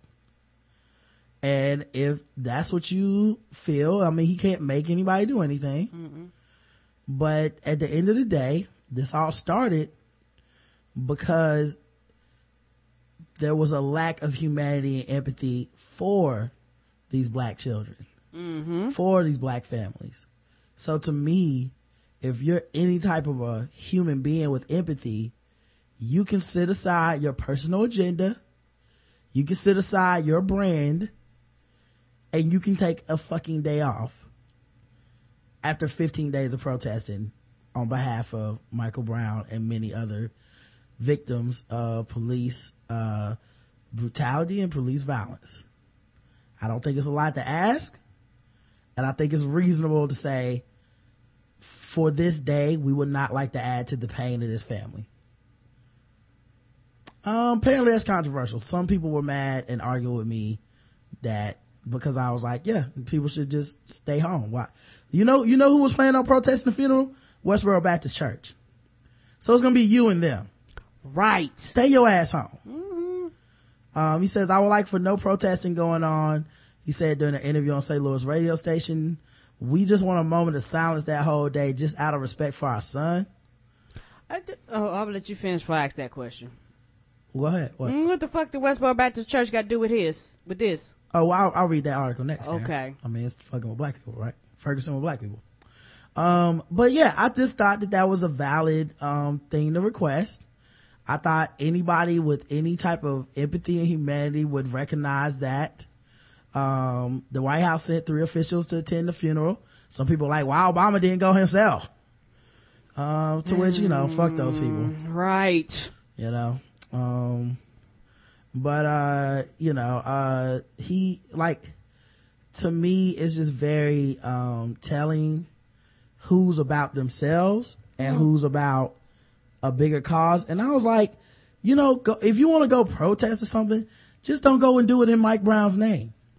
Cause to you, it's not about Mike Brown anymore. Nope. Like, people were like, it's bigger than Mike Brown now. It's bigger than his family. Well, first of all, would you say that to their family, to his face, to his father's face? Would you say that about his dead son to his face? Right. It's bigger than you now? No, you wouldn't, because you know that that's fucking stupid. Mm-hmm. You're on the internet, and by the way, all these people that had these arguments, not a single fucking face in their avatar, you fucking cowards.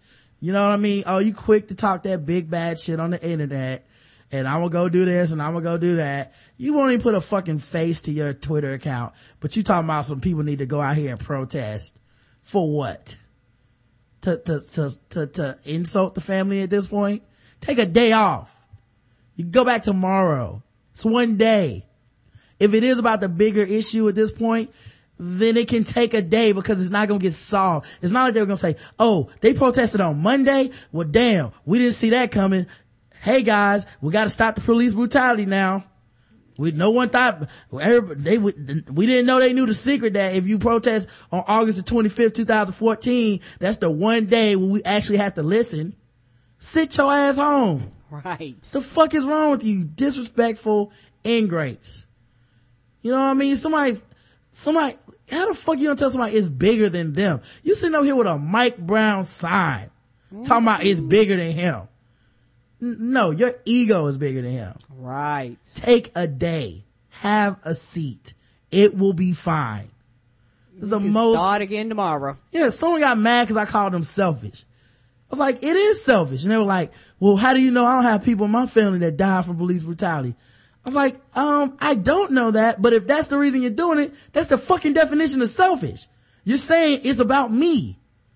I don't care what the family wants. It's me, me, me, me, me. What about my pain? What about me? What about me? You entitled motherfucker. Everyone's so goddamn entitled. Mm-hmm. What about me? Why can't I disrespect your son's memory and make you feel more pain on the day that you have to put your own child in the ground? Brave. Every parent's worst fucking nightmare. But hey, what about me? God damn. This shit made me so mad this morning. You fucking sickos, man. Like, at the most, I haven't said it because it's just one of those things. I'm trying to stay positive about this shit, but the most cynical shit is the thing that I think sometimes is that some people just want to promote their shit. Right. They don't give a fuck about what happened. The issues or the problems or like, what's going on. It's almost like their dick gets hard when a kid dies, because it's like, oh, a chance to promote my brand. Right. Someone help me paint up the signs. Somebody help me get more followers. But that's like that, and I fight that feeling because I don't want to think that there's people like that out there. But then when a family says, man, look, we would really like for people to just, let's just have a moment of reflection. Let's have a day of just, peace, and y'all can get right back to it the next day. Right. And you go, fuck you, man. Listen, that's when I'm like, yo, you're not really about this shit in the first place. You about some damn what about me? Right. How can I get these clicks? Right, because that's not an unreasonable request. And it's just something that they're like, hey, this battle that we're doing, if you guys are in it for the long haul, you understand that it's not going to get solved overnight, because the issue that you're fighting for didn't happen overnight. Just don't say it's about Mike Brown. Right. I'm not even telling people to stop protest. You want to go your ass out there, do it on behalf of every other victim. But today, the day they put their son in the ground, have some fucking empathy and don't add to the family's pain. Right. Cause then you become the enemy, and I'm not supporting your ass. You won't catch me out there supporting you, cause you know what I mean? Like, I don't want to give you a platform now because you think it's bigger than having some fucking empathy. It's about the lack of empathy and humanity that the police already have towards these victims. And here you go going, nah, it's bigger than them. You know who else thinks it's bigger than Mike Brown? The Ferguson Police Department think it's bigger than Mike Brown. Right. Stop. Like, people just get so fucking petty and emotional It really is so disrespectful. Mm-hmm. And I can't stand to have a person like that around me. I don't want to be friends. I don't want to be involved in your social media shit. If you can't understand why these people might want a day, it's not like they don't go out to the protest. It's not like they don't go out and talk to these people. It's not like these people don't go out to the spot where their son was killed every day. Like, chill. It was the height of selfishness. I cannot think of just a more tacky thing for people to fucking tell somebody whose child is dead. God, man, that made me so mad this morning. I try my best to not get mad because I know everybody's hurting and all this shit, but there's a certain line where it's just like, you have no fucking human decency. Right. And I cannot fucking tolerate it. Right. I've had family members that have had to bury a child and a grandchild at the same time and things like that. So for the family and having to go through that, I don't wish that on anybody. Even if this person was telling the truth, which I don't know if they were or not, but they tried to insinuate like, well, maybe I've had somebody get hurt from police violence. Yeah, well, when you buried them, did everybody just show up and start rallying and shit when you were like, man, we really just want to bury our son right now? We really just want peace and quiet for a day? Yeah, no, because you got the fucking right to get a little bit of privacy and decency. Yes, you do. It's the reason people hate Westboro Baptist Church is because they don't take a break and they look for shit like this. So how the fuck are you supposed to, how am I supposed to sit up here and respect you when you're taking the same tactic? Take a fucking day off. Man, that shit made me so mad. So it was like sometimes you read shit and you can't believe you're reading it because it's that fucking insensitive and absurd. Yes. But what about me? I'm like, but that's my point. It's not about you. Give them a day off. Right. I swear to God, you can come out at 12:01. You can come out at 12:01. You want to get tear gas tonight? You can do that. But just give them a break. Fuck, man. Anyway, what was the other thing that was fucking with black people? There's so many. Oh, I asked you about the church. You said the church was protesting. Yeah. I was like, why? What the fuck they got to do with anything? Here we go. Westboro Baptist Church announces it will protest Michael Brown's. God damn, I hate this segment of the show. This is the worst segment of the show. Mm-hmm. It's like a fucking 1,000. It is. Jesus Christ. It is. I told you, everybody get 100. So annoying. Why can't people just behave for 24 hours? This is only the Ferguson articles. I still have over a dozen fucking with black people articles. Right. Why do y'all fuck with us so much? I wish there was a time where we go, well, you know what? We ain't got no more fuck with black people articles. I would love it. I would party. You know, we would turn it on. We wouldn't it be a show. We would just party the whole damn show. I would love it. Anyway, Westboro, someone sent me on Twitter like, hey, BET made a joke about Blue Ivy's hair. Isn't this fucking with black people? And you know what? No. Mm-hmm. It's not. It doesn't even rate. It sure does. Negative 100. It makes me happy. Why? Cause that shit is the lowest of the low compared to what the fuck is going on now. Right. People are dying and it's like, yeah, I gotta get these points in. Get this 100. Nope. So Westboro Baptist Church announced it's gonna protest Michael Brown's funeral in Ferguson, citing Missouri's openly gay NFL player Michael Sam. Yes, the joke I made on the show last week. Hey, it wasn't this bad in Missouri until they got Michael Sam. Ha ha ha. No, apparently Westboro Baptist Church heard you, believes it. They're going to picket the funeral because apparently God hates fags and that's the reason that Michael Brown's killed. So y'all protesting at a child that got shot by a police officer's funeral over gay. So y'all not even protesting over the right of the officer or anything like that. Y'all just you fucking there just to be there then, right? It says WBC's message for those who gathered to worship the dead corpse of Michael Brown at a Friendly Temple Missionary Baptist Church in St. Louis, Missouri on Monday.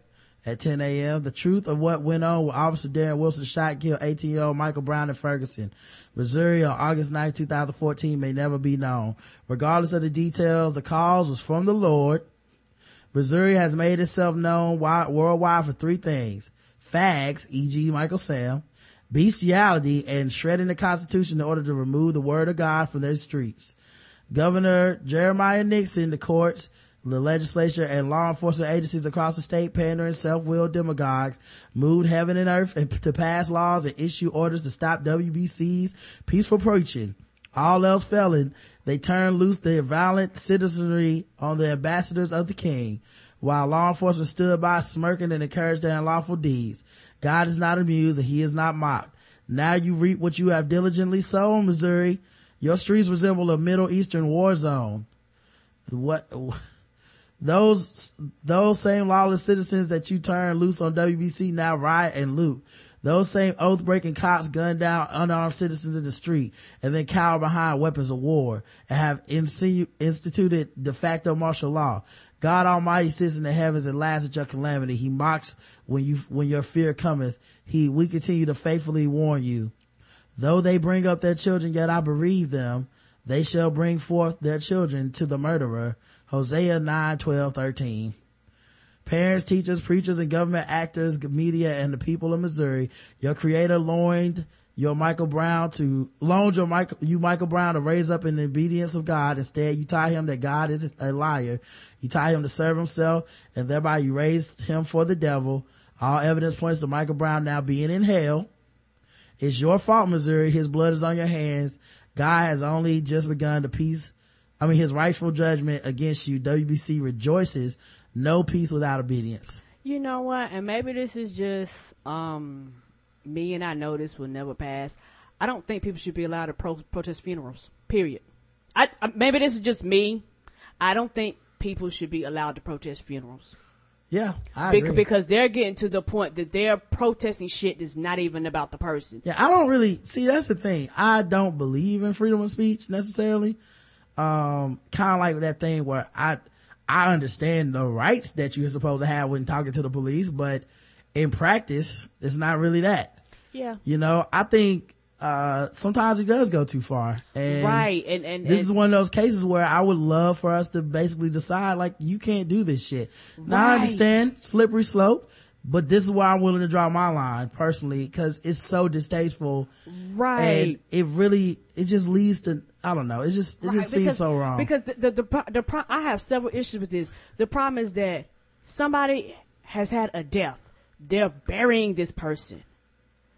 You have the pain of the family. You have a lot of shit going on, and here you come with your goddamn signs, being ignorant, being stupid, spitting your lies. Don't know anything about these families. You're protesting just to protest. Sometimes I only think they have a cause. I'm not trying to be funny a lot of the times. And it's one of those things where people like this make a lot of people think all Christians are fucking insane and they're nuts, and all of them are not. These people don't represent them, but they're the loudest and they're the goddamn craziest. Yep. So there's still 9 more stories to go. I'm not gonna play them all. Oh no, that's the end. That's the end for that. Yes, no more. We'll do some more tomorrow. All right. Here we go. Now that it's time for some guess the race. That's right, it's guess the race time. Now that it's time for some guess the race. That's right, it's guess the race time.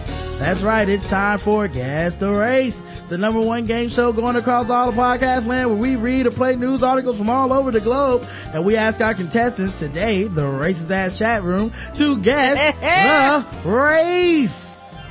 Here we go. All right, racist. Hope you got your racism caps on. Here's our first one. A legally blind man shoots his teen nephew during a break-in.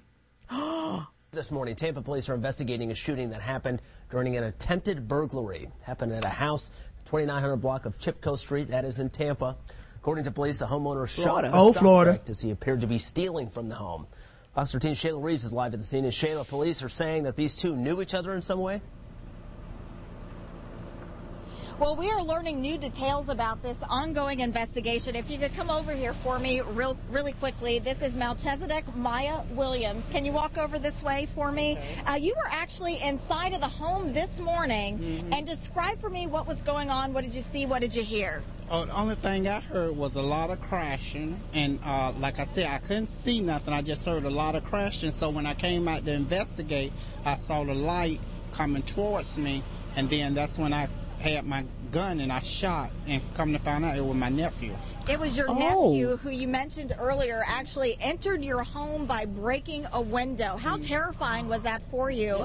It was real frightening, you know, because I wouldn't think, after all I did for him, I wouldn't expect it for it to be him. You know what I'm saying? And you mentioned once your nephew actually made it into the home this morning, we're talking about your 15-year-old nephew. Yes. Tell me what they grabbed from your home as a weapon, possibly. Two of my steak knives that was in the kitchen, and all. So I guess he was coming to do me bodily harm, you know. And what gave it away this morning? What tipped you off that, you know, the person that was entering your home was your nephew? When I shot him, he moaned, and I recognized his voice. Oh. And what happened next? Can you tell me how your nephew exited and how you... He went back out the window, and he ran across the street to my friend Connie's house.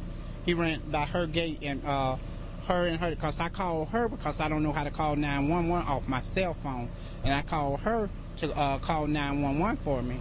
And that's when her and her daughter came outside, and her daughter saw him laying by her gate. And it's important to note that you are legally blind. Yes. So your nephew broke into your home this morning, your 15-year-old nephew, through the window. You were legally blind. Yes. You saw a light, essentially, that kind of tipped you off that something wasn't right this morning. And all the crashing. And all of the sounds. What do you feel right now? How safe do you feel going back into your home, going to bed? Well, right now, I can't go to bed. I had to call off from work this morning, you know. And my friend, she over there, I feel safe while she's over there, you know. But like I told the detectives, I'm still fearing for my life because I don't know if he going to, you know, come back and try to finish what he started, or if his friend going to come back and try to finish what they started, or what. Okay. You know, so it's like a lot of uncertainty. Yeah. A lot of uncertainty. All right. Well, I'm glad that you're okay right now and that investigators were able to come and get a closer look and assess the situation. Tampa police, they are telling us this morning that Melchizedek Maya Williams, your nephew, is in the hospital this morning in critical condition. It's unclear if that has changed in the recent hours, but we can tell you this all actually started around 10:30 last night, and detectives appear to be wrapping up here. Firefighters, they were called out to assist with some of the cleanup efforts this morning, and we'll keep you posted as we get new details throughout the morning. Walter, back to you. All right, guys. Guess the race of, how do I pronounce this name? Melchizedek Williams, 50 years old. That's a name. Melchizedek. Let's check the chat room and see what they believe. Clarence Carter, I be stroking, trigger on my pistol moon bug. Okay. Stink Meaner's revenge, nuggle. Put a pack of Newports on his back, pocket black. Oh. Bumper lips. Medea, sound like Medea, blind people. Ninja who was mad that auntie cooked the steak medium rare and not well done. A1 steak sauce moon cricket. Oh. As black as the darkness she fired into. Oh, it was a he, by the way. He can't see color, but I'm still guessing black. Stevie Wonder can see. Darkness, y'all. Willie, oh Willie D. Black. Willie. Darkness. Tyler Perry cross-dressing again. Black. One who remembers the N-word meant nigger. Black. Tyler Perry cross-dressing. Okay. Stevie Wonder can see. Wait, did I already say some of these? The chick sound like Medea. I smell a nigger in my house. Black smell. Oh, it's black.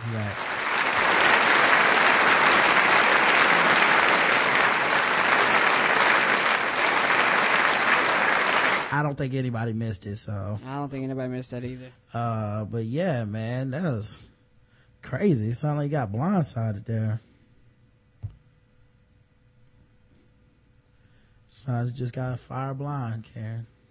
Apparently so. Mm-hmm. Well, how did I get to this? Where's my guess the race? All right. Here's another video. Another story. You know, the ice bucket challenge is going around. It's pretty popular these days.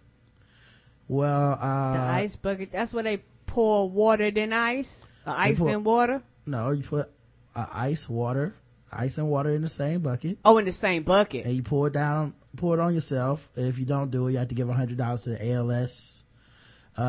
Everybody's been tagging me in these bullshits. I actually had to turn off my Facebook tagging feature. Right. Please don't do that, y'all. I don't care. I'm not going to do it.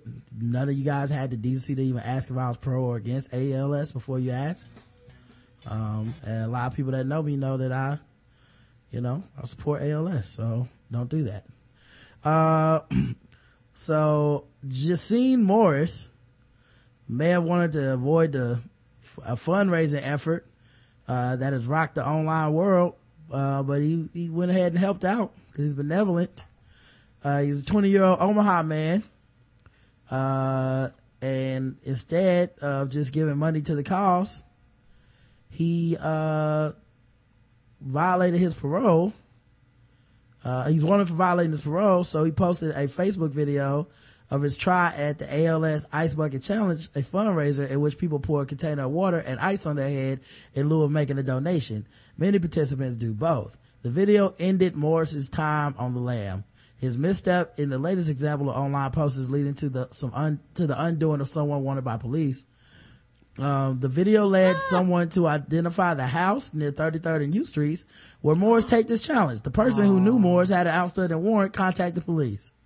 That's a hater. Yes, he is. Oh, this nigga doing the ice. That's Shanae's house. Okay. He could be spending time in jail then. They were given a specific house, by the tipster, said Officer Kevin Weiss, a police spokesman. Who you think it is? Baby mama drama? Somebody. Hating ass dude. All right. Gang unit offers Nick's. Lying in child support. Mm-hmm. Anyway, gang unit officers were sent to try to find them. They watched for Morris outside the house at 3 p.m. Friday and saw him climb to the backseat of a Chrysler PT Cruiser. That's not the Cruiser. The officers followed the vehicle out of the neighborhood and stopped it at Q Street. He was apparently not thrilled to be hauled in. Police alleged he gave the officers a false name and birthday, then kicked out a safety partition on the Cruiser. He also spit in Martin's face, according to police. He was booked into jail on the warrant and on suspicion of criminal impersonation, resisting arrest, and assaulting an officer. Wow. So he really wanted the driver to put the partition down. He's like, I hate being arrested as much as I hate ALS. Right. He's been on parole since March, but when he was released, from the Omaha Correctional Center, he was serving a sentence from under 2010 attempted second degree assault using a firearm. Guess the race of Jacine Morris. Check the chat room. One whose sisters wouldn't pour the water on her hair if she was nominated for the challenge. Oh. He was out white. Bliggity blaggity hair so nappity. Black. That was actually classic. Black. Joe Budden pumping it up. Brother who will now be doing the toss salad challenge with the Welch's grave. Oh. Black burnt toast. You got money to donate, but you ain't got money to pay my $20. I'm snitching black. One who needed lotion after the water, and black. The correct answer is black.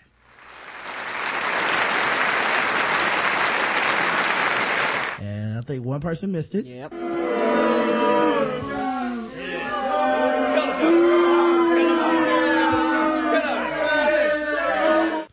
Ice bucket criminal. Let's go to the bonus round, guys.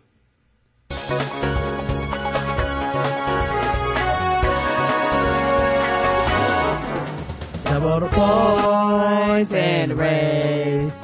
Double the points and the race. That's right, it's the bonus round against the race where everything's worth double the points and double the racism. So far, you guys mostly got it, but let's see if this breaks out the winners from the losers. Right. All right. Let's go to...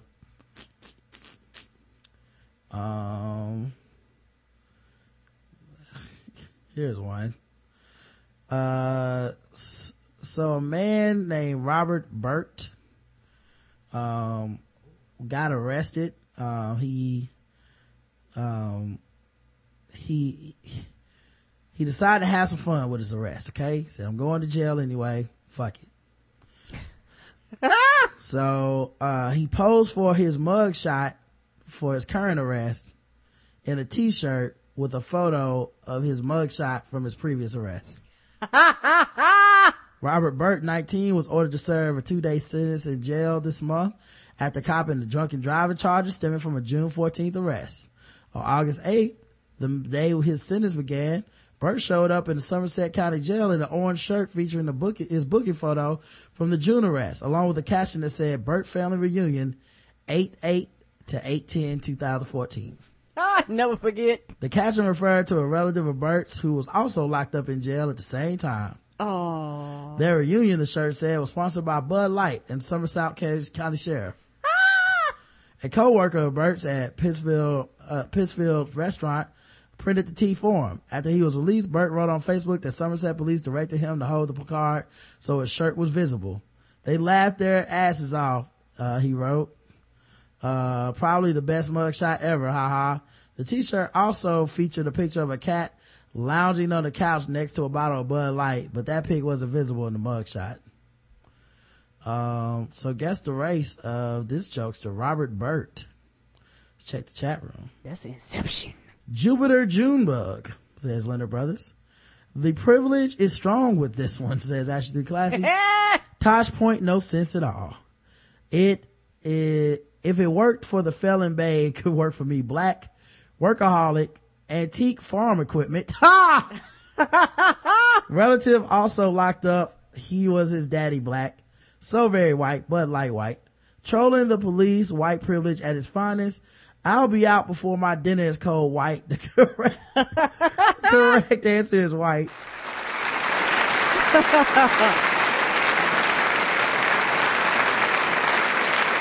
And some of you missed it.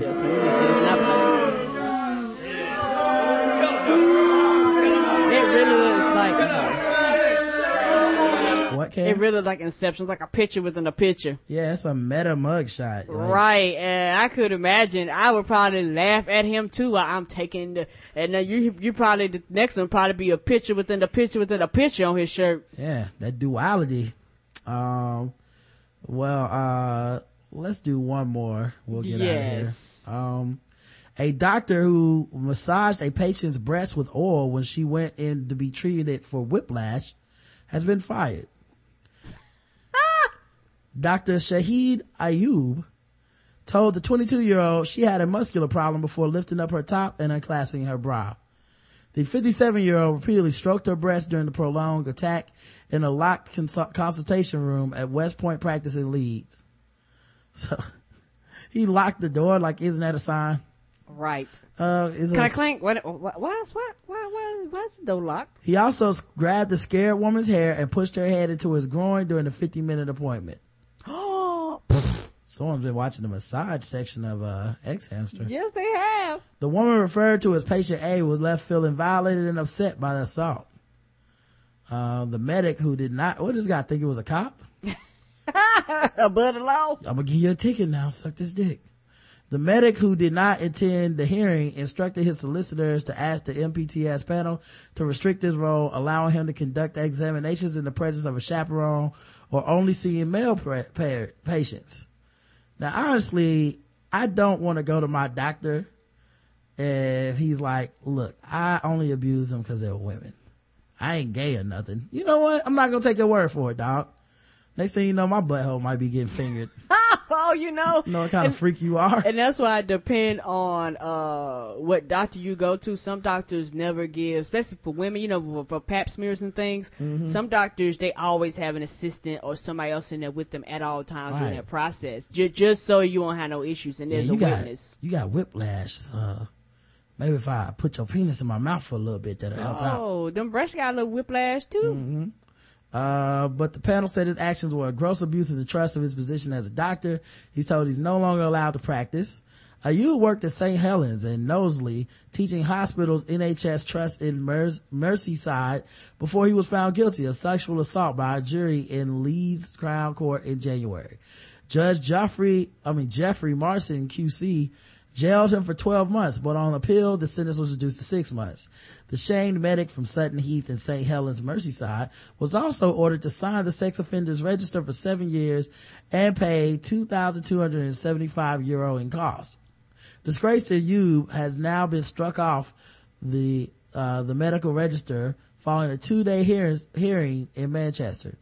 But panel chairman Dr. Brian Crompton said the offenses for which Dr. Ayub was convicted were serious in nature. They were sexually motivated. They took place in the clinical setting, and they involved a female patient who was consulting with him in order to assist her claim for compensation following a road traffic accident. Oh. Yeah. So that's like if you get in a wreck and then they just start feeling on your titties and shit. Mm-hmm. Like, my back is hurt. Yeah, well, let me get on them nipples real quick. Titties ain't got nothing to do with my back.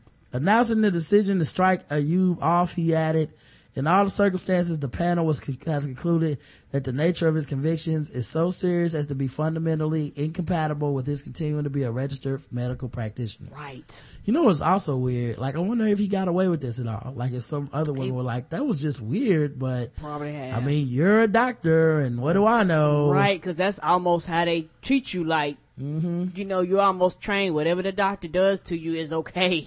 Yeah, so I guess pushing my face into your dick must be part of the process.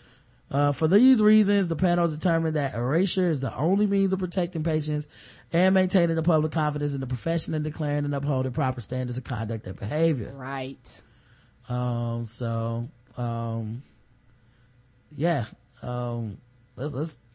ahead and get these guesses in for Dr. What's his first name? Shahid Ayub. It said after the attack, he then left the room to speak to other waiting patients and the young woman realized the door had been locked. When he returned, he continued to massage patient A, and despite her saying she needed to leave, he continued to massage her back and down her sides as previously. He started to place his hands underneath her body and fully onto her chest and breast, rubbing his hands over her breast, down her body, onto her stomach. His conduct was a gross abuse of trust in his position as a doctor. He focused more and more on her breast, stroking her breast repeatedly, moving his hands down onto her stomach. That sounds like one of my world famous massages. Right. But that's a little different when you don't have a license. But I guarantee you, this is not the first time he's done this before. Most women feel so violated and they feel like, who's going to believe me? Yeah. She felt very uncomfortable, but the doctor continued despite her telling him she needed to go. Patient A described that Dr. Yu grabbed her roughly by the hair, pushing her towards his groin. At that stage, she pulled away from him, got to her feet, and said she had to leave. Now, isn't it amazing that we're so conditioned to trust certain positions of authority that she really didn't get up to leave with the titty feeling? Mm-mm. She's like, hey, I gotta go. He's just like, yeah, I know you gotta go, baby. Yeah. No, I really gotta go. Oh yeah, I'm gonna just work these titties a little longer. Man, sir, please, I'm gonna be late. Yeah, you gonna be late, all right. Now suck this dick. All right, that's enough. Now I don't believe it. Yeah, and she may have just been trying to be nice. Yeah, but I mean, like I said, this person has your titties in their hands. It's just amazing how we feel as a society. It's like when you're on a plane and they're like, sir, you can't use the bathroom until we, are in the air. Yeah, unless we're doing an breast examination. Oh, what? I'm a grown-ass fucking man. You know what I mean? It's just funny, you know? Like, we still have that part of us that's like, obey, do the right thing. Mm-hmm. They're the doctor. They're the expert. You don't know what you're doing. Right. Maybe they should be rubbing your clit. Oh, wait a minute. Ah! The incident initially left me feeling scared about what was going to happen. I didn't know what to do. I didn't feel like I could just get up and leave because he was a doctor and you put your trust in doctors. Right. See? It left me feeling violated and upset, and I felt like I didn't know what to do with myself. Ayub has 28 days to appeal the decision before he struck off the medical register. Let's take the guesses. Red dot, not feather. Oh. Thank you. Come again. Apu from The Simpsons. He needs a quickie marked Indian. Oh. Still get side eyes and catching flights Indian. Somebody gonna get hurt. That's Russell Peters. Curry lover. Get the oil from his second job at Circle K next to the incense and rolling papers. Slurpee jockey.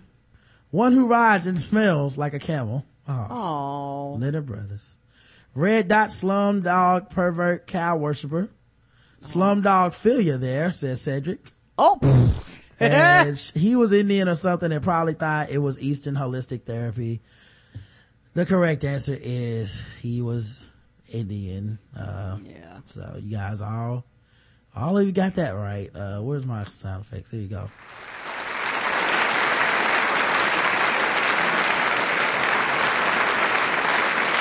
Guess you can call him Dr. Feelgood. You know what I'm saying? Of course. He's like, you know, they actually call me Dr. Phil with my hands. Mm-hmm. Sword ratchet this time, everybody. You know what this means. Mm-hmm. It's more than one piece of steak, kids. More than what? One piece of steak, kids. They're fighting over the last piece of meat. A man with a history of mental illness made chilling threats that he wanted to slit a woman's throat outside her front door after downing 6 liters of cider. Oh my, must be that hard cider. What a lightweight. Aaron Reed, 22, armed himself with a 2-foot-long sword and went to confront the woman at her Hartlepool home. But during the course of issuing the frightening threats, Reed rang police himself, who dashed to the scene and used a stun gun after he brandished the weapon at officers. Called the cops by himself? What?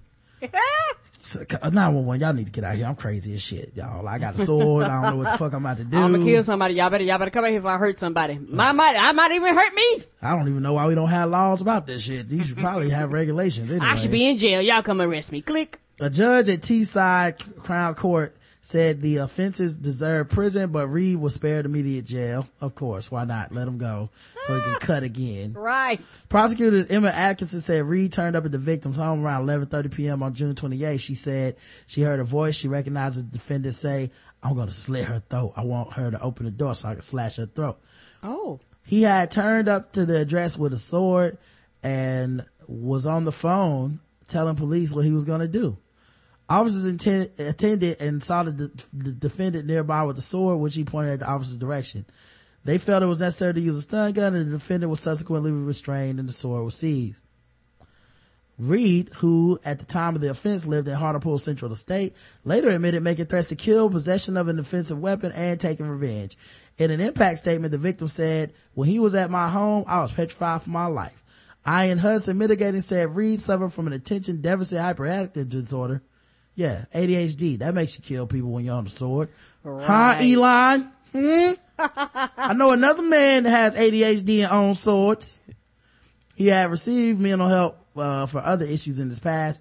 Mr. Hudson said the threats to the woman were not genuine, adding, "It could never have been this his intention, and there is no suggestion that he could have carried out the threat. Other than him having a sword and knocking on her door?" Right. What is the other? What else do you need? Hello. He added the victim never saw the sword when Reed made the threats. Oh, well then I guess it's fine. Judge Peter Armstrong said no doubt this was a terrifying incident. She speaks of anxiety as a result of it. Reed, now on Darlington Road, Ferry Hill, was given 12 months prison sentence, suspended for 2 years and 18 months supervision. He was also made the subject of a 5-year restraining order, including condition not to enter Hartlepool.